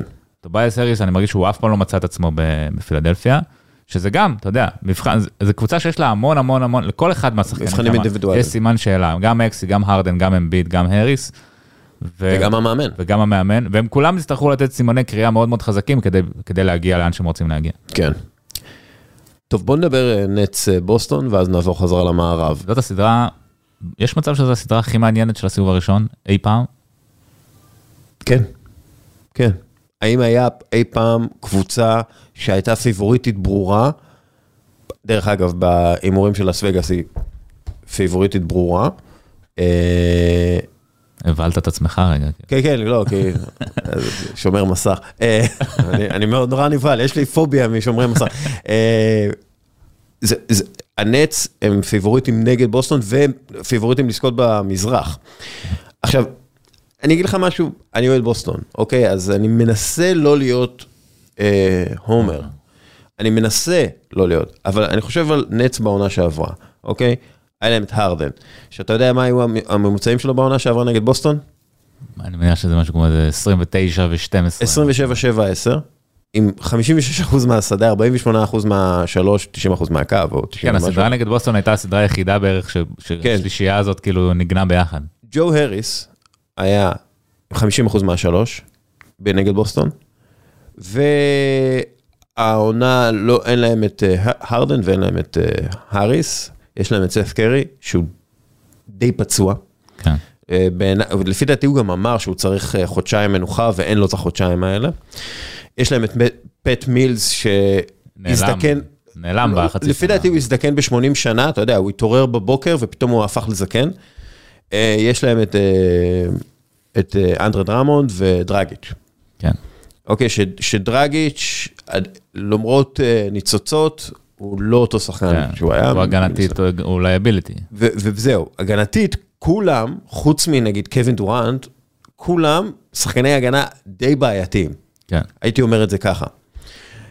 סלטיקס לא היו בשנה שעברה עם הורפורד, ג'יילן בראון, דריק ווייט, דניאל טייס, והם יהיו העונה בלי קמבה ווקר, שאתה יודע מה היו הממוצעים שלו בסדרה? 12 אני נקודות רוצה למשחק. לדעת, אני לא רוצה לא, לדעת. 12 נקודות למשחק ב-31% מהשדה ו-17% מהשלוש. זה מזעזע. אז אני אומר, בוסטון סלטיקס, ומן הסתם יש לה מאמן אחר, והם כאילו, בוסטון הבינה מאיזה קבוצה היא צריכה להיות באמצע העונה, וברגע שהם הבינו איזה קבוצה הם צריכים להיות, שזו קבוצה הגנתית, חזקה מאוד, אה, ש, שמרקוס סמארט לא לוקח אה, יותר מדי זריקות, מאכיל את בראון וטייטום. ברגע שהם הבינו את זה, הם הקבוצה הכי טובה ב-NBA. כלומר, מבחינת הנתונים. מבחינת רייטינג, כן. אגב, גם, אה, אתה יודע, אה, הגנת, הגנה, גם התקפה, התקפה. התקפה מקום אה, מאוד גבוה באופנסיב רייטינג, כאילו מאז ה- הזה. אז כאילו פברואר קבוצה, עם 121 נקודות ל-100. כאילו על פניו, גם אתה, לא, אתה מסתכל על איזושהי חולשה משמעותית בבוסטון, אין להם כל כך. אין, אין איזה חור. כלומר, רוברט וויליאם פצוע, ועדיין יש להם דניאל טייס, שהוא ממלא ככה, אתה יודע, 88% מרוברט וויליאם.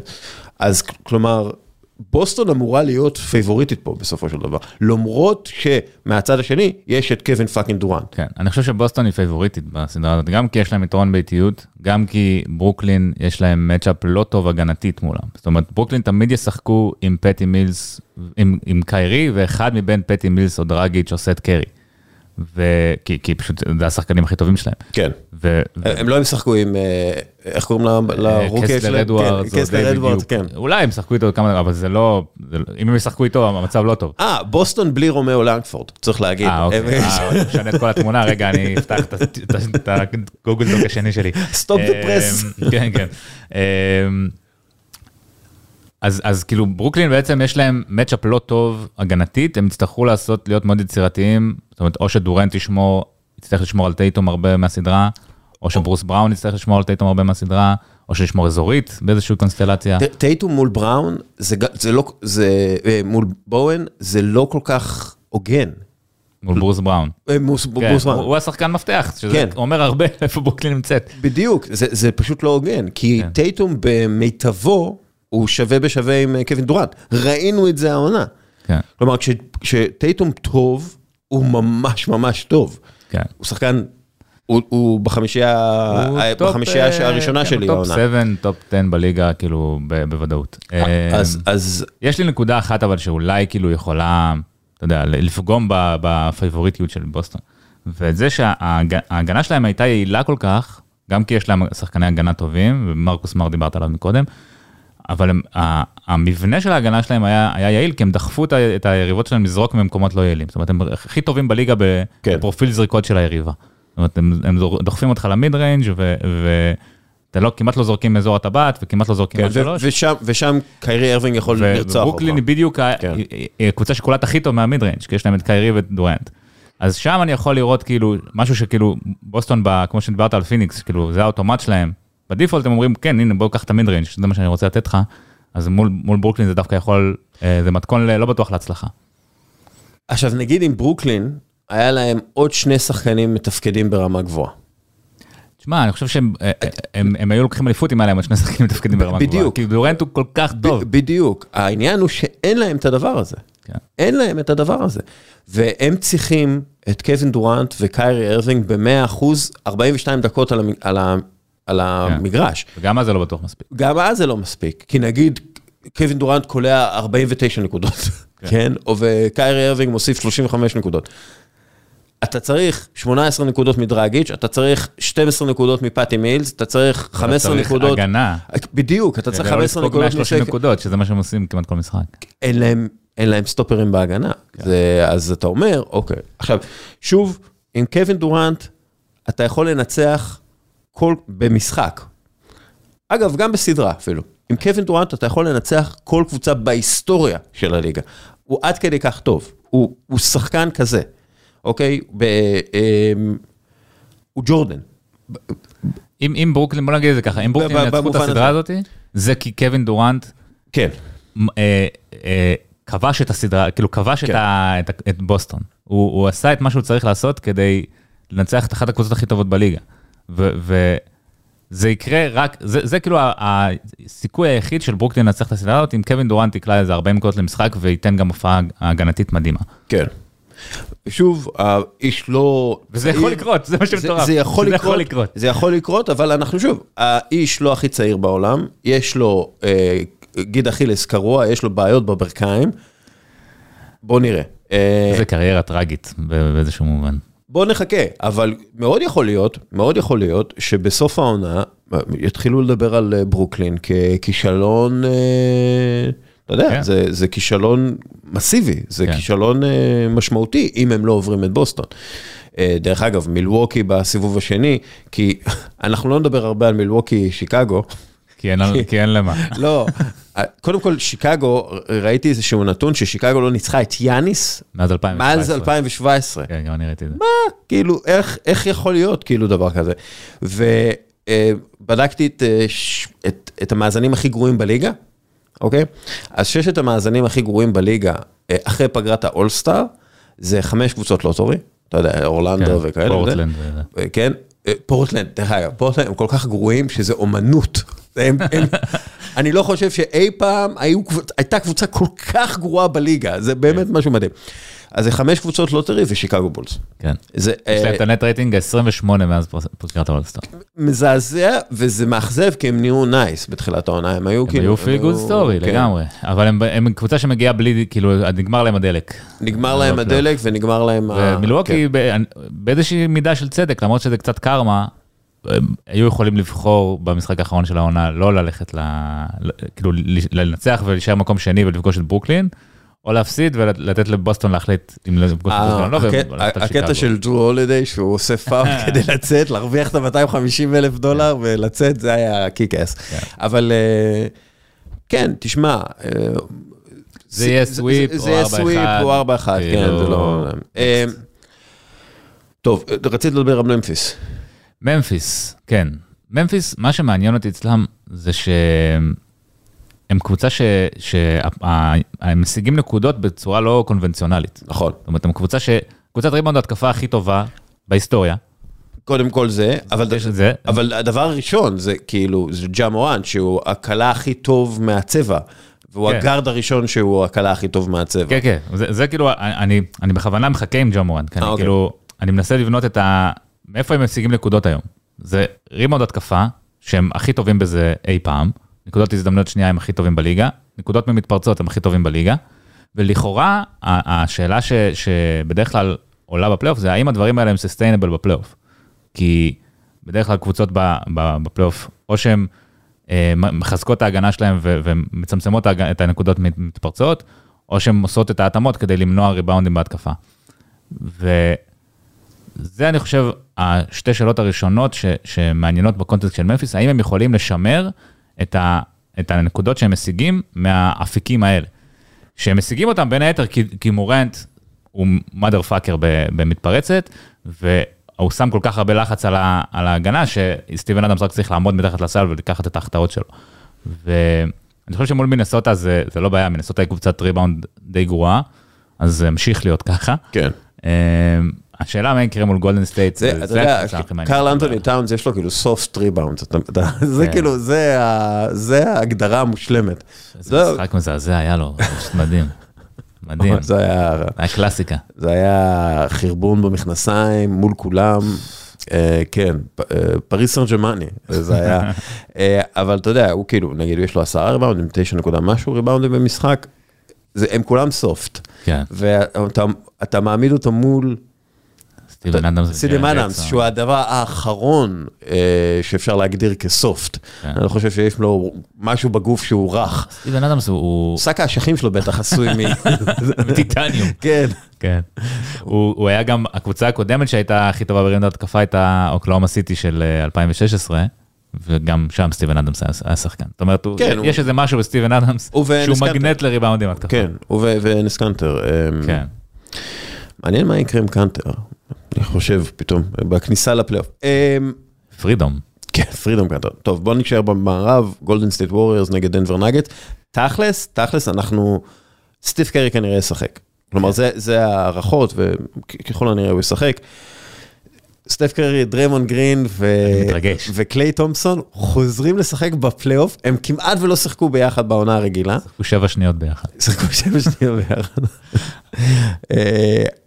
אה, לא, הם שיחקו נגד בוסטון ביחד, הם שיחקו כן? כמעט רבע. אה, אוקיי. נראה לי, זה היה. אה, לא בטוח שדריימונד שיחק אז. אבל לא יודע, תוודאו אותנו. אני, כן, כן, אני לא...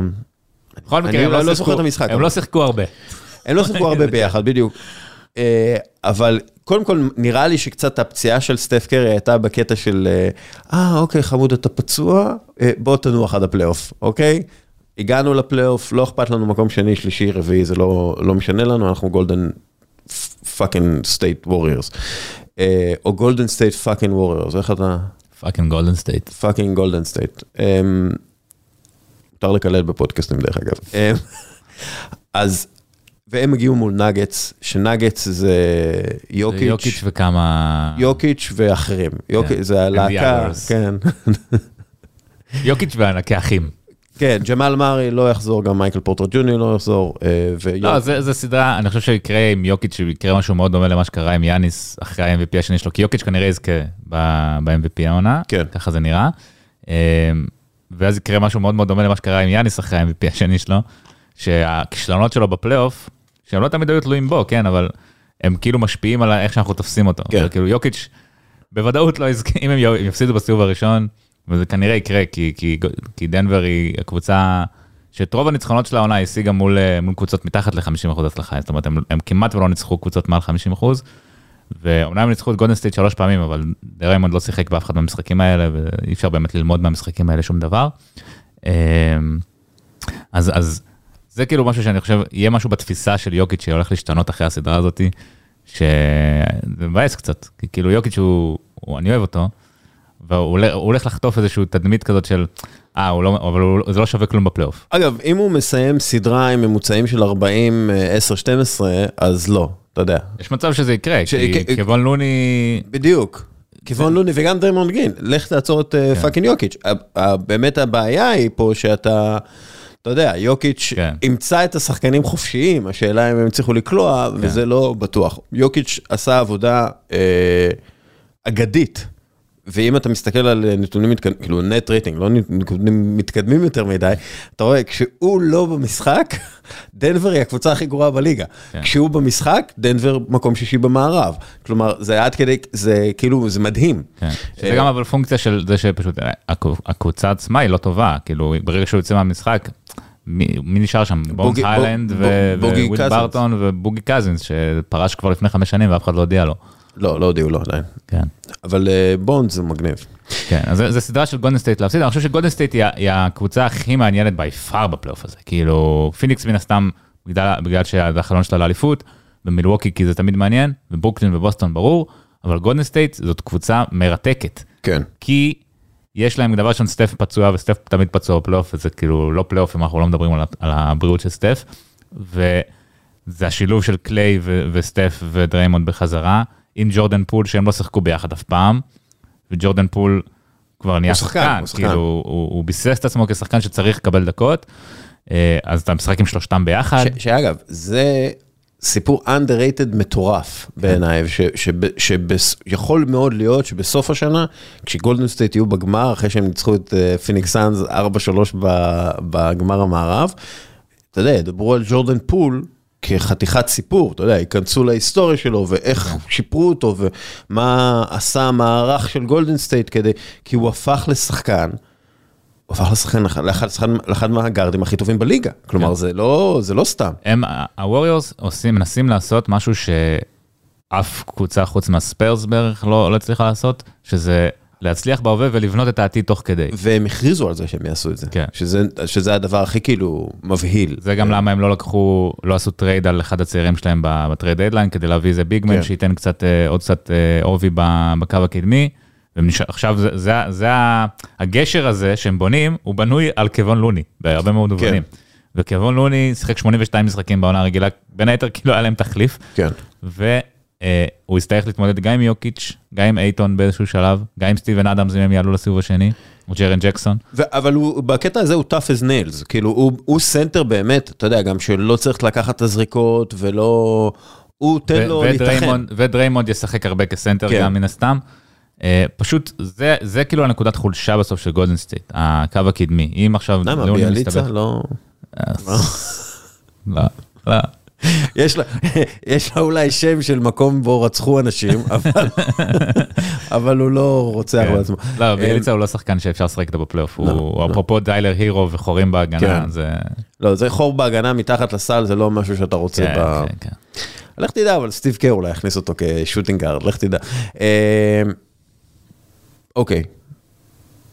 תכלס דיברנו כבר על כל הסדרות המעניינות, בוא נדבר על דאלאס אה, יוטה, אנחנו לא יודעים מה קורה עם, אה, עם אה, לוקה. איזה באסה. תקשיב, לוקה נתן עונה, כביכול עונה מאכזבת, אתה יודע, כי הוא התחיל את העונה ב... בכזה פציעות, ולא היה הכי טוב, היה שמנמן וזה. מאז 1950, היו רק שבע עונות בהם שחקן רשם אה, 28 נקודות למשחק, עם אה, תשעה ריבאונדים ושמונה אסיסטים. אוקיי? רק שבע עונות כאלה. לוקה, בארבע עונות שלו בליגה, אחראי על שתיים, מהשבע. כן. הוא, ודרך אגב, זה שחקן שהוכיח את עצמו בפלייאוף כבר, ו, ומן הסתם הוא הפסיד כי הוא נפגש עם, עם שחקני פלייאוף יותר טובים בק- בקבוצה יותר טובה. אני חושב שדאלאס יכולה לעבור את יוטה גם בלי לוקה. ואני אני אסביר, אני אסביר למה עוד מעט, אבל אמ, עם לוקה זה פשוט יהיה בפחות משחקים. אה, ובעיניי לוקה, אם יש משהו שפיניקס לא תדע איך להתמודד איתו, זה לוקה דונצ'יץ' בקלאץ'. כי לוקה דונצ'יץ' בקלאץ' זה, זה חיה אחרת, בטח בפלייאוף, בטח, אנחנו מכירים אותו מגיל 14, שהוא כאילו, בקלאץ' הוא, הוא פורח. אה, והוא הוא הוכיח את זה העונה גם הרבה פעמים. אז בעיניי, דאלאס, גם ללא לוקה, יכולה לנצח את יוטה, כי יוטה, אני פשוט לא מאמין בקבוצה הזאת. לא בטוח שהם מאמינים בעצמם גם. ב- בדיוק, ונראה לי שם יש מלא מלא סדקים שמחכים, אתה יודע, לה, להתפוררות. אמ, אבל אה, לוקה זה, אתה יודע, הוא יכול להיות הסיפור של הפלייאוף הזה בסופו של דבר. אם כן. הוא יהיה בריא. זהו, זה, זה השאלה, אנחנו לא יודעים מתי הוא, יחזור. ההימור הרווח הוא שאם אם, אה, הוא לא ישחק במשחק אחד כנראה, ושאם אה, אם הם ינצחו את אחד משני המשחקים הראשונים, אז, אז הם ירגישו בנוח כאילו ל... אם, אם הם ינצחו את המשחק הראשון, הם ירגישו בנוח כאילו למתוח אותו כאילו ולהחזיר אותו למשחק השלישי. אה, שאגב, זה בדרך כלל מה שצריך בפציעות האלה, זה הפציעה הזאת שיש לו, שדרך אגב היא מסוכנת בגלל שהיא יכולה להשפיע על האכילס, ובגלל זה מאוד זהירים בקשר לזה. אה, הפציעה הזאת, יכול מאוד להיות שאתה נמתח, אוקיי, סבבה, אתה חוזר כן. אחרי לא, שלושה גם- ימי מנוחה. שמעתי איזה פודקאסט, אני לא מומחה לפציעות, כן, אבל שמעתי איזה פודקאסט שאמר שהפציעה של ה calf strain, שאני לא יודע בעברית, זה שוק, כן, שוקיים. אז אה, כאילו זה מסוג הפציעות שאם אתה משחק, זה דווקא כאילו עוזר להחלים. אה, יש את ה... יש- כן, תיאוריה אה, כזאת. יש את התיאוריה, למשל... אה, צריך להביא את אה, חבר שלנו, אה, הפיזיותרפיסט, ש- כן, יונתן קרי. כן, אה, אבל אה, כן, יכול להיות שאתה יודע, שאתה צריך כאילו להישאר אקטיבי, כאילו. כן, אבל בוא נפסיק לדבר על דברים שאנחנו לא מבינים. כן, בדיוק, זה לא... אה, אה, בוא נדבר רגע, דאלאס כאילו יכולה לנצח את יוטה גם, היא יכולה, כן, אני לא חושב שזה יקרה, אבל היא יכולה, היא יכולה לעשות ליוטה את מה שעושים ליוטה תמיד, עוברים לסמול בול ומוציאים את העוקץ מההגנה של גובר. ויש להם את ג'יילן ברנסון וספנסר דינווידי לעשות את זה. כן, ויש להם את מקסי קליבה, בדיוק. שגם הגנתית יכול להתמודד מיוטה, והוא קולע שלשות, ומשחקים פחות עם פאואל, כאילו, יש להם את, ה, את היכולת לעשות את זה, פשוט אני חושב שבלי לוקה, אז ג'יילן ברנסון זה לא מספיק טוב, ספנסר דינווידי זה לא מספיק טוב, יוטה בסוף היא קבוצה טובה. הם כן מאוד חלשים מנטלית, כן. וברגע שמתחילה איזושהי מפולת, הם לא יודעים איך לעצור אותה. אבל לא בטוח שתתחיל מפולת מול דאלאס בלי לוקה. אתה מבין מה אני אומר? כן. אה, בסדר. הם קבוצה מאוד מאוד טובה למשך זה, 36 זה דקות. קשה, אז, אה, בדיוק, זה קשה לדבר על זה, כי אתה, לא- אתה לא יודע, מאוד יכול להיות שעוד כמה שעות אומרים, אה, לוקה חוזר, ואתה יודע, לך take אווד, כן. אה, כל מה שדיברנו עליו. בואו נדבר על, אפרופו take אווד, שתי דקות, לוס אנג'לס לייקרס, פיטרו את אה, פרנק ווגל, דרך אגב, איך שהם התייחסו אליו, שהוא שומע את הפיטורים שלו מעיתונאים, שקראו ציוץ על זה, כן? זה לא ש... זה, כאילו אף אחד לא דיבר איתו מהארגון על זה שהוא לא ממשיך, הוא שחקן, מאמן שלקח אליפות. ודרך אגב, אומרים על, שבגלל זה מאמנים בכירים לא רוצים להגיע ללייקרס. קווין סניידר, כאילו, הדיווח הוא שהוא ירד מהלייקרס בגלל זה. אני לא חושב, כי מי ירצה בכלל את התפקיד הזה? בטח כשאין פתרון באופק לראסל ווסטברוק. ואתה יודע, כאילו דיברו על המאמנים הכי טובים בליגה, אה, ניק נרס ו- וקווין סניידר וכולי, אבל כן. עכשיו מדברים על רייג'ון רונדו, כן? יש כאילו דיבורים על ג'קסון. רונדו, אה, ו- כן? כן, כן, יש דיבורים על רונדו כמאמן, וג'ואן האווארד. אה, אבל, אתה יודע, זה... לברון ג'יימס בן 200 כבר, ולא בטוח ש... כלומר, הוא יכול לתת אחלה מספרים, לא בטוח שהוא יכול להיות winning player יותר. אנטוני דייוויס, זאת שאלה, אנטוני, הלייקרס הם קבוצה שהם franchise שכאילו נסע על איזושהי אוטוסטרדה והחליטו לעשות, אמרו אנחנו נקצר את הדרך שלנו כן. וניקח פה detour, יש פה איזה קיצור דרך, קוראים לו ראסל ווסטברוק, בואו ניקח אותו ופשוט זה הם הלכו לאיבוד. הם, לחלוטין, הם והם בתוך יער, והם עכשיו מבוי סתום לחלוטין, כי, כי בדרך הם נפלו בבור, נפלו בבור, הם כבר- נפלו בבור, הם- ו- ומעל הבור אין עומד קליטה, דוב. כן, אין קליטה, אין להם אין איך קליטה, להתקשר. והוא רוצה להגיע לה. כן. אז כאילו, מה אתה עושה עכשיו עם, ראסל ווסטברוק שאתה צריך לשלם לו 47 מיליון דולר שנה הבאה? אמ, מה אתה עושה איתו? עדיף הדוב, עדיף הדוב. כאילו זה קבוצה במבוי סתום, אתה מבין? לא משנה איזה מאמן תביא, תביא את פופוביץ' ואת, אה, לא יודע, את פיל ג'קסון ואת פט ריילי ביחד, שיאמנו את הקבוצה ביחד, זה לא משנה. לקבוצה הזאת אין מספיק אה, אה, כישרון קולקטיבי, זאת אומרת, כאילו יש להם כיש- כישרון אינדיבידואלי, אבל קבוצה בסוף לא יכולה להתקיים רק משחקן אחד או שניים שהם טובים. צריכה להתקיים עם קבוצה ביחד ש- שהיא גדולה מסכום חלקיה. הלייקרס הם פשוט, ברגע שהם הביאו את ווסטברוק, שההתאמה שלו עם לברון היא כמו שמן ומים, זה לא, אין לך איך, לה, איך, איך, איך לייצר מזה קבוצה מנצחת. לא משנה את מי תביא. אגב, אוקיי, בתור general manager, יש איזה משהו שאתה כן חושב שאפשר לעשות? נגיד, אני, אני עכשיו אתה לוקח את העבודה של... לקפוץ, לקפוץ מגשר הזהב. זה צריך לנסוע, אתה אומר לאוקלנד? אין לך מה לעשות, מה תעשה? מה, ת, תעשה trade על ווסטבוק על מה? על גורדון היוורד? כן. בחירת דראפט שלך? אגב, גורדון היוורד אה, התגלה כהחתמה לא טובה במיוחד. מי, מי ראה את זה קורה, שמייקל ג'ורדן מקבל החלטה גרועה עבור הקבוצה שלו, לעתיד. הם עכשיו תקועים, דרך אגב, עם גורדון היוורד, בין ה-34, אה, עם, שהם משלמים לו גם כן 30 מיליון דולר. כן. אז זהו, זה כאילו, וזה גם לא מספיק, אתה צריך לשים את גורדון וול. ועוד משהו. אולי ג'ון וול, אתה יודע, כן, הדיבור על... שחקן שלא שיחק שנתיים וחצי. תראה את זה, ג'ון, ג'ון וול, אז עשיתי פשוט את הבדיקה הזאת, כי אני... הוא על. חוזה, הוא על חוזה של אה, ארבע שנים, 171 מיליון אה, דולר, סופרמקס. בעונה הראשונה ב-2019-2020 הוא לא שיחק אף משחק, כי הוא פציעה. ב-2020-2021 הוא שיחק 40 משחקים. סליחה, הוא שיחק אה, אה, משחקים, הוא, הוא נפצע כאילו. כן. אה, אה, ב-2021-2022 הוא כבר ביוסטון, הוא לא משחק. אה, זה כאילו החוזה הכי גרוע בהיסטוריה, אפילו יותר משל... ועדיין, ועדיין, יכול להיות. ש... יכול להיות שזה החוזה, החוזה טיפה יותר טוב משל ראסל ווסטבוק. צריך לתת בחירת דראפט בשביל לקבל את החוזה. זה החוזה הכי גרוע בהיסטוריה של החוזים, ועדיין הלייקרס יצטרכו לתת את בחירת דראפט בשביל לקבל אותו, אתה מבין? כן, אבל אתה יודע, כאילו מדברים על זה באמת, על אה, גורדון- היוורד ועוד איזה משהו בעד... עזוב, זה לא, כן. זה לא, זה לא, זה לא אבל- מזיז את המחט. בוא נגיד שמייקל ג'ורדן, ש- שנייה, מייקל ג'ורדן מקבל החלטה להביא את ראסל ווסטבוק, זה לא יהיה out of character, נגיד את זה ככה. זה גם לא יהיה מסיבות מקצועיות, הרי אין שום היגיון מקצועי בלהביא את ראסל ווסטבוק לקבוצה שיש לה את למלו בול, שהוא השחקן שצריך את הכדור ביד. מה היה ההיגיון המקצועי בלהביא את אה, גורדון היוורד בסכום הזה? לא היה. אה, היה, אנחנו רוצים להביא את גורדון היוורד, אנחנו צריכים את אה, גורדון היוורד. הם רצו להביא את גורדון היוורד עוד ב-2014. כן. אני אזכיר לך, הם כאילו החתימו כן. אותו על אה, offer sheet, ואז... אה, They like that white boy, הם אוהבים אותו. כאילו, חייבים אותו בכל מחיר. כן. אמ, לא יודע, אה, trade על אנטוני דייוויס?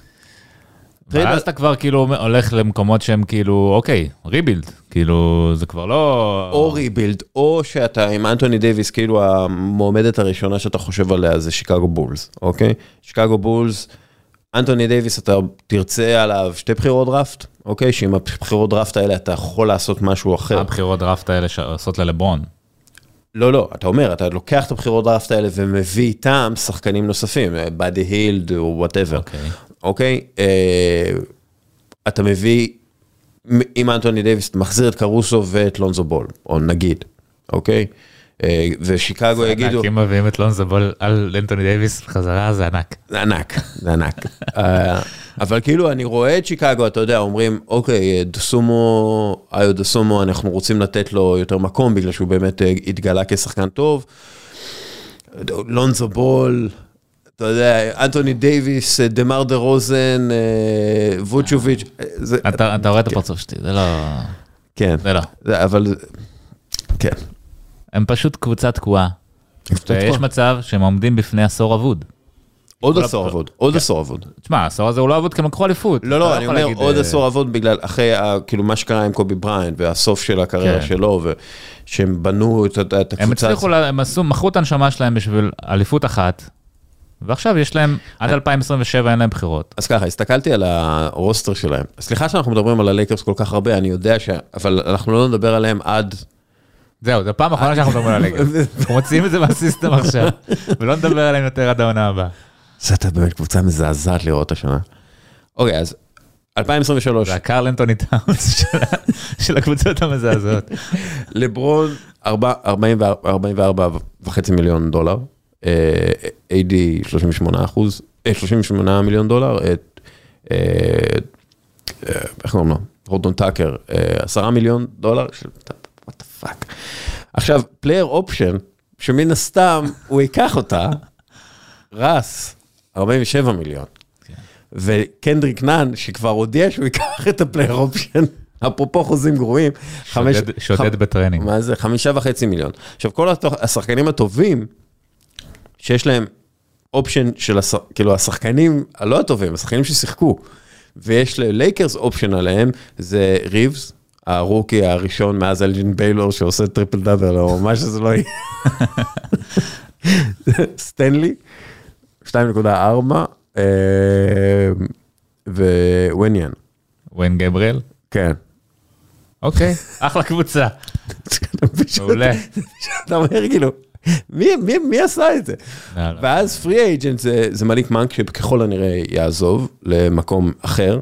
מליק מנק אז לקח פה הימור על הלייקרס קול, אמר אני אקח מינימום כדי לשחק בקבוצה שלוקחת אליפות ואפילו לא הגיע play-in.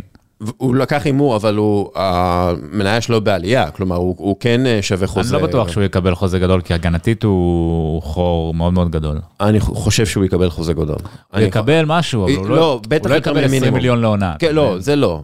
הוא לא היה מקבל 20 מיליון לעונה בכל כן, מקרה. הוא יקבל, לא יודע, תמיד לבל, כן. משהו כזה.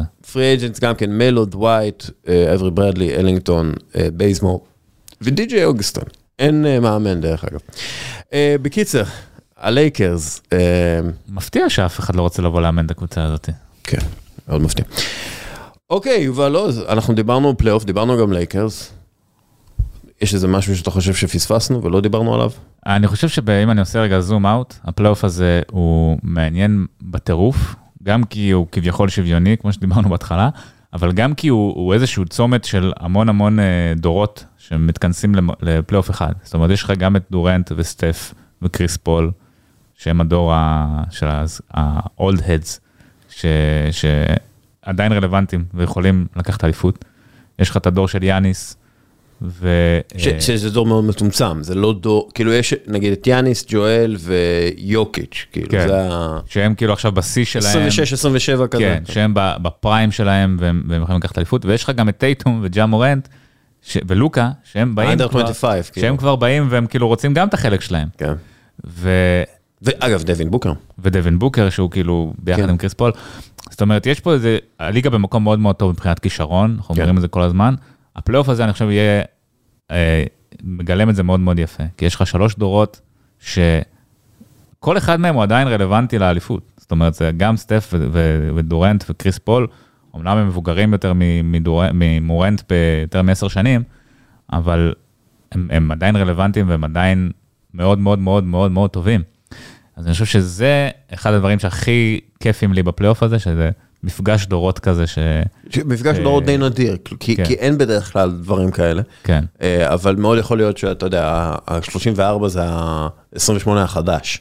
או ב-23 זה, כן. זה כבר לא צעיר מדי בשביל אה, להוביל קבוצה רחוק. כן, אנחנו רואים את זה. אמ, כן, יהיה מעניין. אמ, אני חושב גמר מיאמי פיניקס, זה מה שאני חושב. אה, אבל אתה יודע, בואו נראה. אני חושב rematch של Rematch? מילווקי פיניקס, כן. אה, בסדר, בואו נראה. פיניקס לוקחים. אם בוסטון לא לוקחת, אני בעד פיניקס. או ווריורס, אתה יודע, תלוי מה מה נראה, אבל אני רוצה שקריס פול יזכה באליפות. זה... אה, זה- בוא נגיד מגיע לו, מגיע לו. מגיע לו, אבל לא, אה, אני, אני יכול לראות אותו, כאילו זה, זה הכל בנוי ככה שהוא יבעט בדלי בסוף, כאילו זה, זה פשוט נורא קריס פולי, שהכל כאילו הכל מוכן, פיניקס כאילו יפה. מי הם אמורים לפגוש? כאילו הם אמורים לפגוש בסיבוב השני את אה, את דאלאס או אה, יוטה. כן. תשמע, לוקה נגד אה, קריס פול זה גם כן, אתה יודע. זה בכלל, כאילו בכל, כזה יכול להיות לך אפי, כאילו סדרה אפית. כן. אה, יובל עוז, מרגישים NBA? תודה רבה. תודה רבה לך.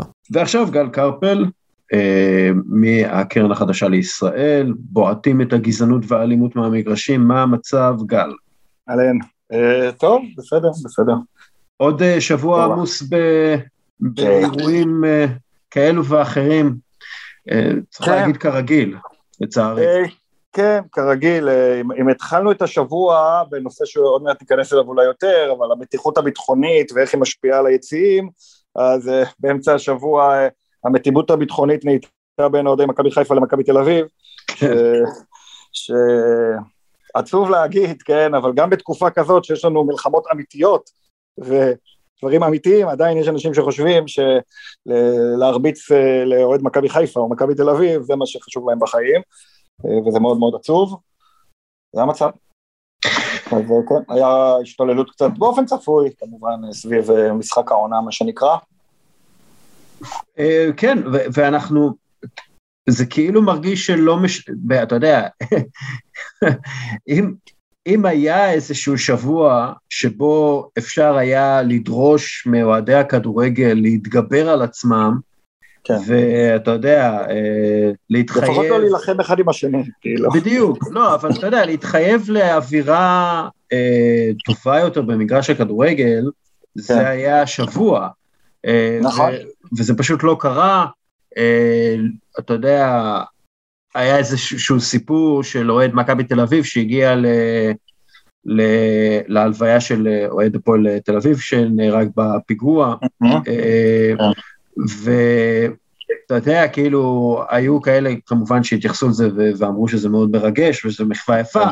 אבל היו גם כאלה שיצאו נגד זה ושזה לא עושים דברים כאלה, ואתה יודע, זה כאילו הרגיש לי כל כך...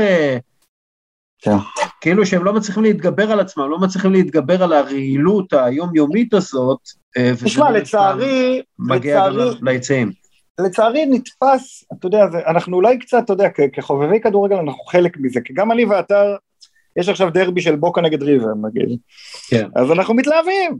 עכשיו, למה אנחנו מתלהבים? לא בגלל שאנחנו אוהבים את השחקנים של בוקה ושל ריבר וחושבים שהקרב, אנחנו מתלהבים גם אם אה, זה, זה משחק סוף עונה שלא חשוב לכלום, וגם אם אין לנו מושג מה המצב בטבלה בליגה בארגנטינה. למה? כי זאת יריבות חמה, ואיך אנחנו יודעים שזו יריבות חמה? כי יש בה הרבה אלימות, פירוטכניקה, בלאגן. אם, אם יש אה, כמה הרוגים עכשיו בין בוקה לריבר, עצוב, אבל אנחנו כתקשורת נדבר על זה, נכתוב על זה, נהדהד את זה, ואז כשאוהד בוקה יגיע לטייל בתל אביב, יגידו לו בואנה אתם משוגעים אתם, והוא ירגיש שהוא מלך. ואוהדי מכבי תל אביב, מכבי חיפה, בית"ר ירושלים, הפועל תל אביב מתקנאים בזה.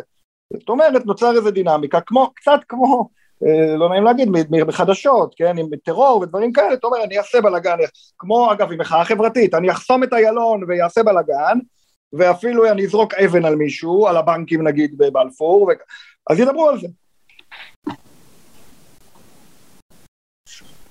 אז באמת, כמו במקומות האלה, הדינמיקה הזו של אלימות, אלימות מייצרת סוג של תהילה בעולם הכדורגל, והמנגנון הזה הוא מנגנון באמת בעייתי. זאת אומרת, אה, הגאווה של האוהדים האלה הרבה פעמים באה לידי ביטוי באלימות. וזה כן. בעיניי מאוד מאוד עצוב. וראינו את זה גם אצל אוהדי מכבי חיפה, אה, שהם הגיעו, אתה יודע, לתל... כאילו, כן, זה... להגיע לתל אביב במתחם אימונים, עם כן. הנוער, ותשמע, דיברנו על זה גם על הפועל תל אביב לפני כחודשיים, שהיו זורקים חפצים על השוער כל משחק, גם כשהם בפיגור, גם כשהם מובילים. כן. למה? כדי שיגידו שמפחיד להיות ליד שער חמש? כאילו, זה גאווה כן. שמפחיד להיות ליד שער חמש. Welcome to hell, גישת Welcome to hell. בדיוק, זה בדיוק ה-Welcome to hell, והברוכים הבאים לגיהנום בעברית וכל הדבר הזה. אמ, עכשיו בתוך כל זה יש איזה נושא שאני חושב שמעניין להתמקד בו זה הנושא הזה של באמת מה שהיה עם המצב הביטחוני. כי יש שם רגע שבאמת קשה לי להכריע בצורה אה, ברורה אבל כל הנושא הזה כן היה פיגוע בתל אביב יום אחר כך יש משחק אוהדי מכבי תל אביב באים איזה אה, אה הצגה ל, ל, נגיד אה, לאומית כזאת כן להגיד אה, עם ישראל ו- וכל הדברים האלה, לא זוכר בדיוק מה היה כתוב בשלט הגדול שם, אבל שלט שהוא לא אלים ב- ב- ב- ביסודו, אלא שלט לאומני, אבל, אבל כמובן שחלק מהדבר הזה מגיעים גם קריאות אה, אה, גזעניות, זה לא חדש, אגב זו תופעה שלא בכל היציעים יש. במכבי תל אביב באופן מיוחד אחרי פיגועים יש הרבה יותר גזענות, זה גם אה, נכון לגבי בית"ר, אבל לא בצורה כל כך חדה. מכבי תל אביב, אני כבר זוכר לפני חמש שנים בערך היה, והייתי בשוק מזה.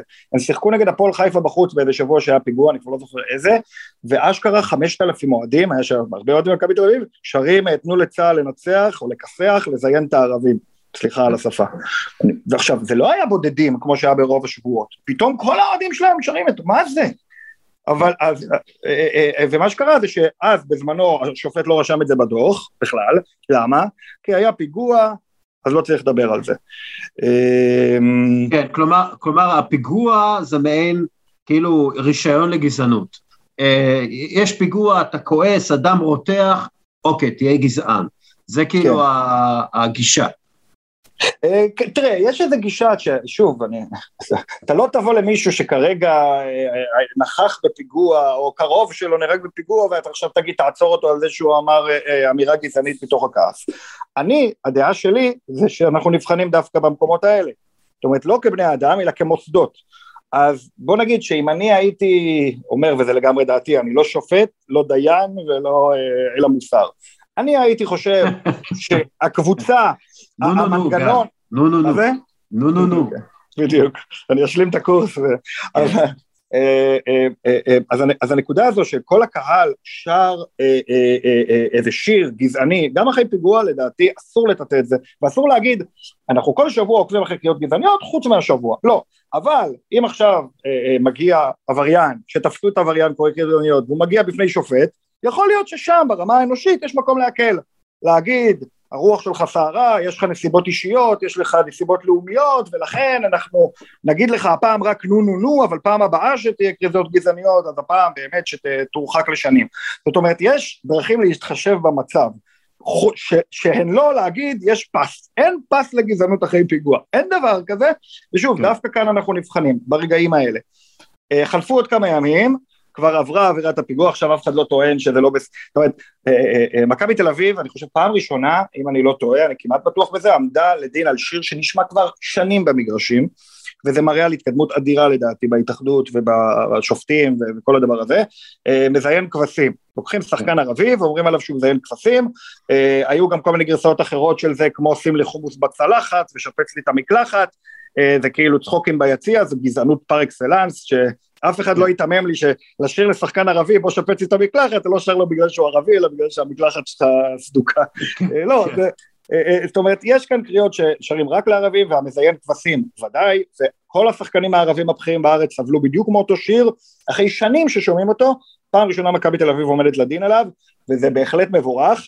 מה שמצחיק זה שים לב עברו עוד ארבעה ימים מאז הפיגוע ועכשיו אף אחד לא יבוא ויטען אה בגלל הפיגוע אמרנו שזה אין כבשים כן. לא זה לא קשור. זה ממש לא קשור. ו- וזה גם לא באותה שפה. אגב גם אם זה היה יום אחרי הפיגוע אין שום קשר בין לקלל שחקן ערבי ספציפי להגיד עליו שהוא מחבל או כל דבר אחר לבין זה שהיה אתמול פיגוע להפך. על זה צריך לדעתי באופן חמור להתייחס. אה, אז זה גם התקדמות אה, אה, חשובה אבל כן באופן כללי אני חושב ש...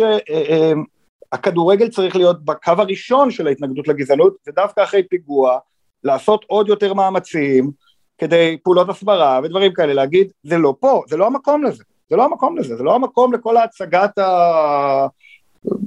שוב, שזה חוסה את הכתב גזענות, אם יש איזה שלט דגלי ישראל וזה בסדר, זה גם חוקי וזה גם בסדר גמור וזה ציונות וזה דבר על הכיפאק ואין בעיה, עד שאתה מגיע לשלילת האדם האחר ול, ולגזענות נגד אדם אחר. זה קו אדום שצריך להיות בכל רגע נתון. שוב, אני אומר, ברמת האדם הבודד אני יכול להבין, ברמת היציע שלם שר עכשיו מוות לערבים אחרי פיגוע, כן, הקבוצה צריכה לעמוד לדין על אחת כמה וכמה באירוע כזה, כי פעם הבאה שיהיה פיגוע זה יהיה יותר גרוע, הם יתחילו להרביץ לעובדים ערבים למטה בזה, כמו שכבר היה, גם היה בעבר. זאת אומרת, אסור לגלות סלחנות כלפי תופעה כזאת, שהיא תופעה רחבה של קהל שלם, ואני לא מרגיש מההתאחדות שהיא מקלה, שהיא מקלה ראש, ולראיה, העמדה לדין ממש מהיום על, על השיר הזה שהיה לאבו פאני, אה, מאוד מאוד חשוב לטפל בזה.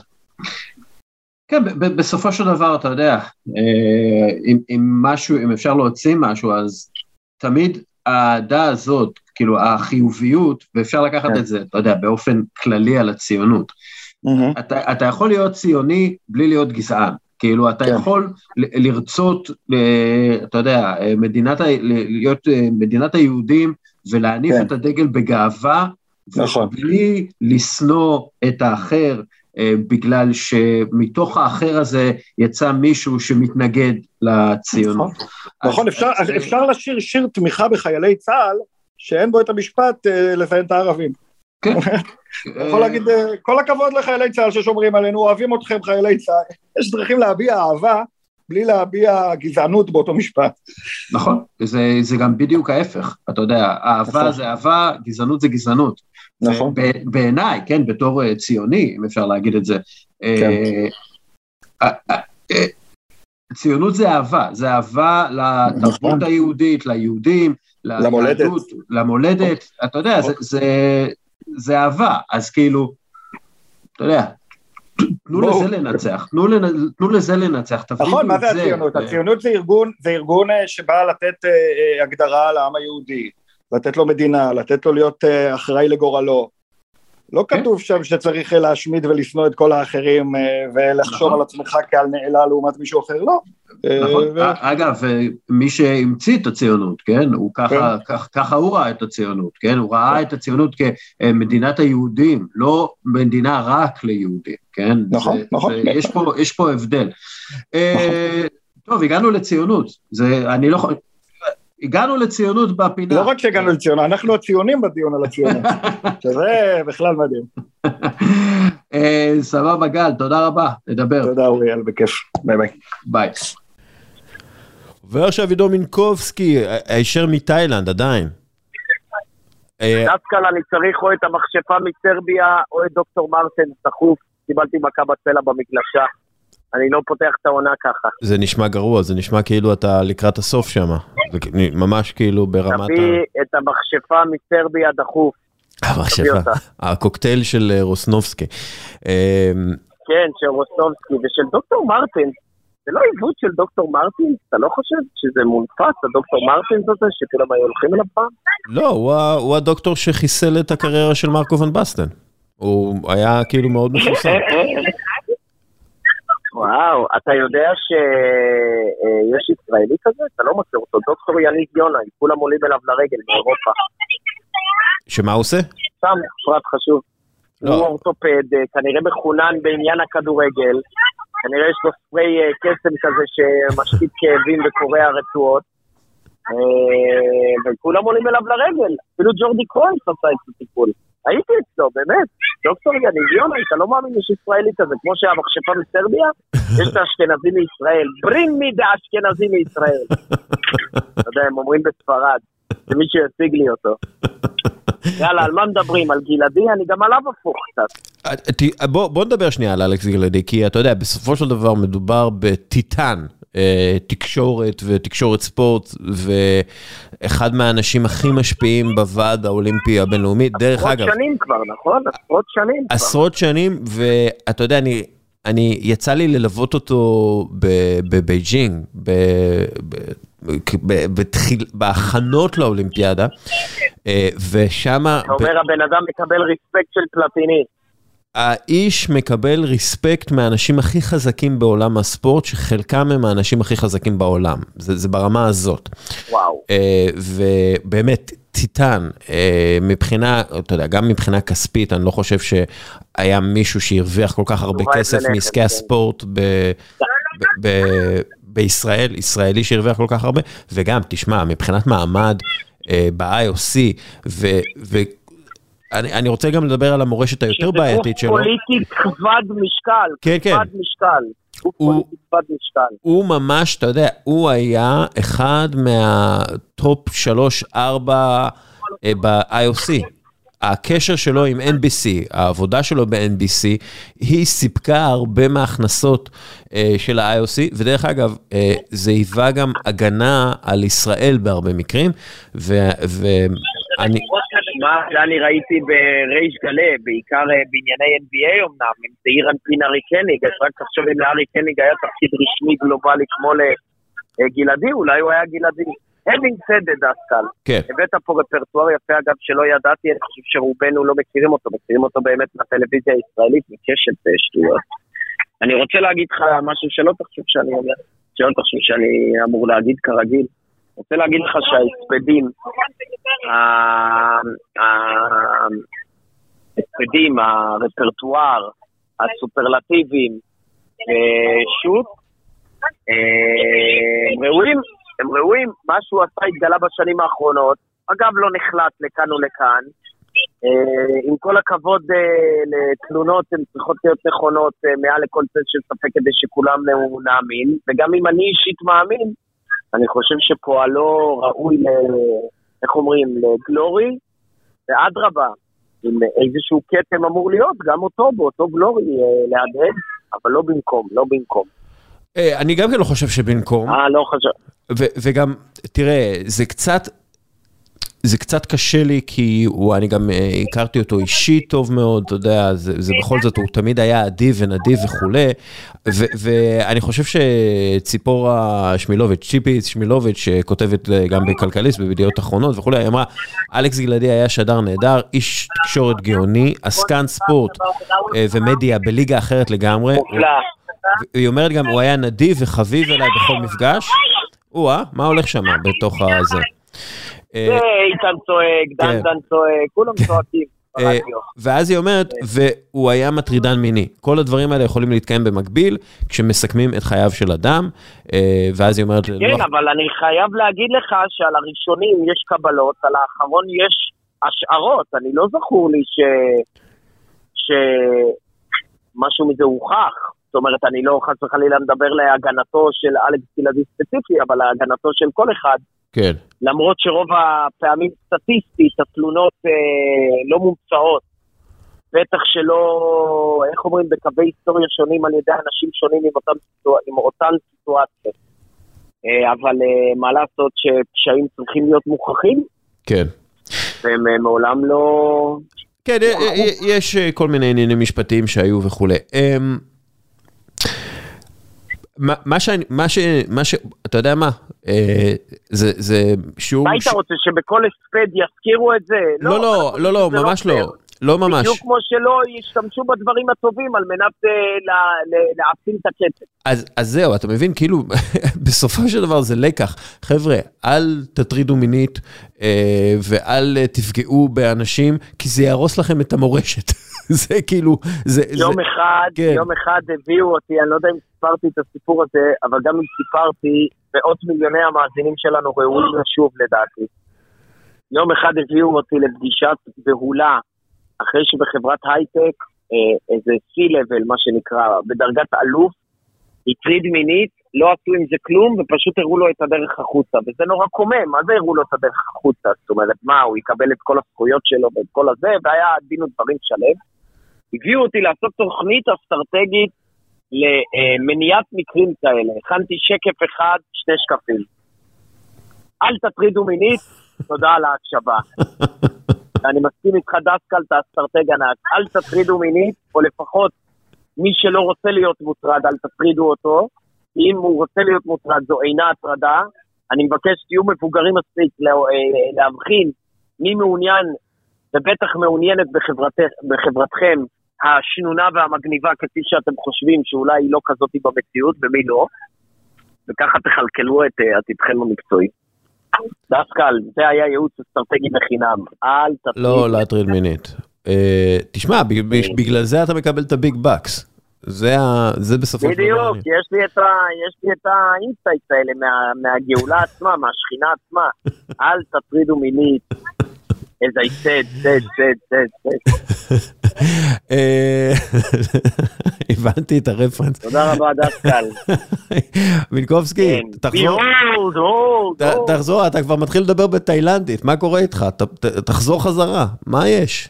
אתה כבר, כבר, כמה זמן שם? אני לא רוצה לחזור חזרה. אני רוצה להיות שם כאחד, אני רוצה להיות פה כאחד הג'ינג'ים התאילנדים ברחוב, כאחד התאילנדים. היחידי, כן, לא, יש פה כמה אירים כאלה, אבל הם לרוב אה, באותו מצב צבירה באותו קרן רחוב, אז אה, כן, היחידי הייתי אומר. אה, הג'ינג'י המתפקד היחיד. ברשותך אני אלך, יאללה. ברשותך אני אלך לאכול כאן פליי ליי! יאללה. יאללה, ביי. ביי. אוקיי, סיימנו.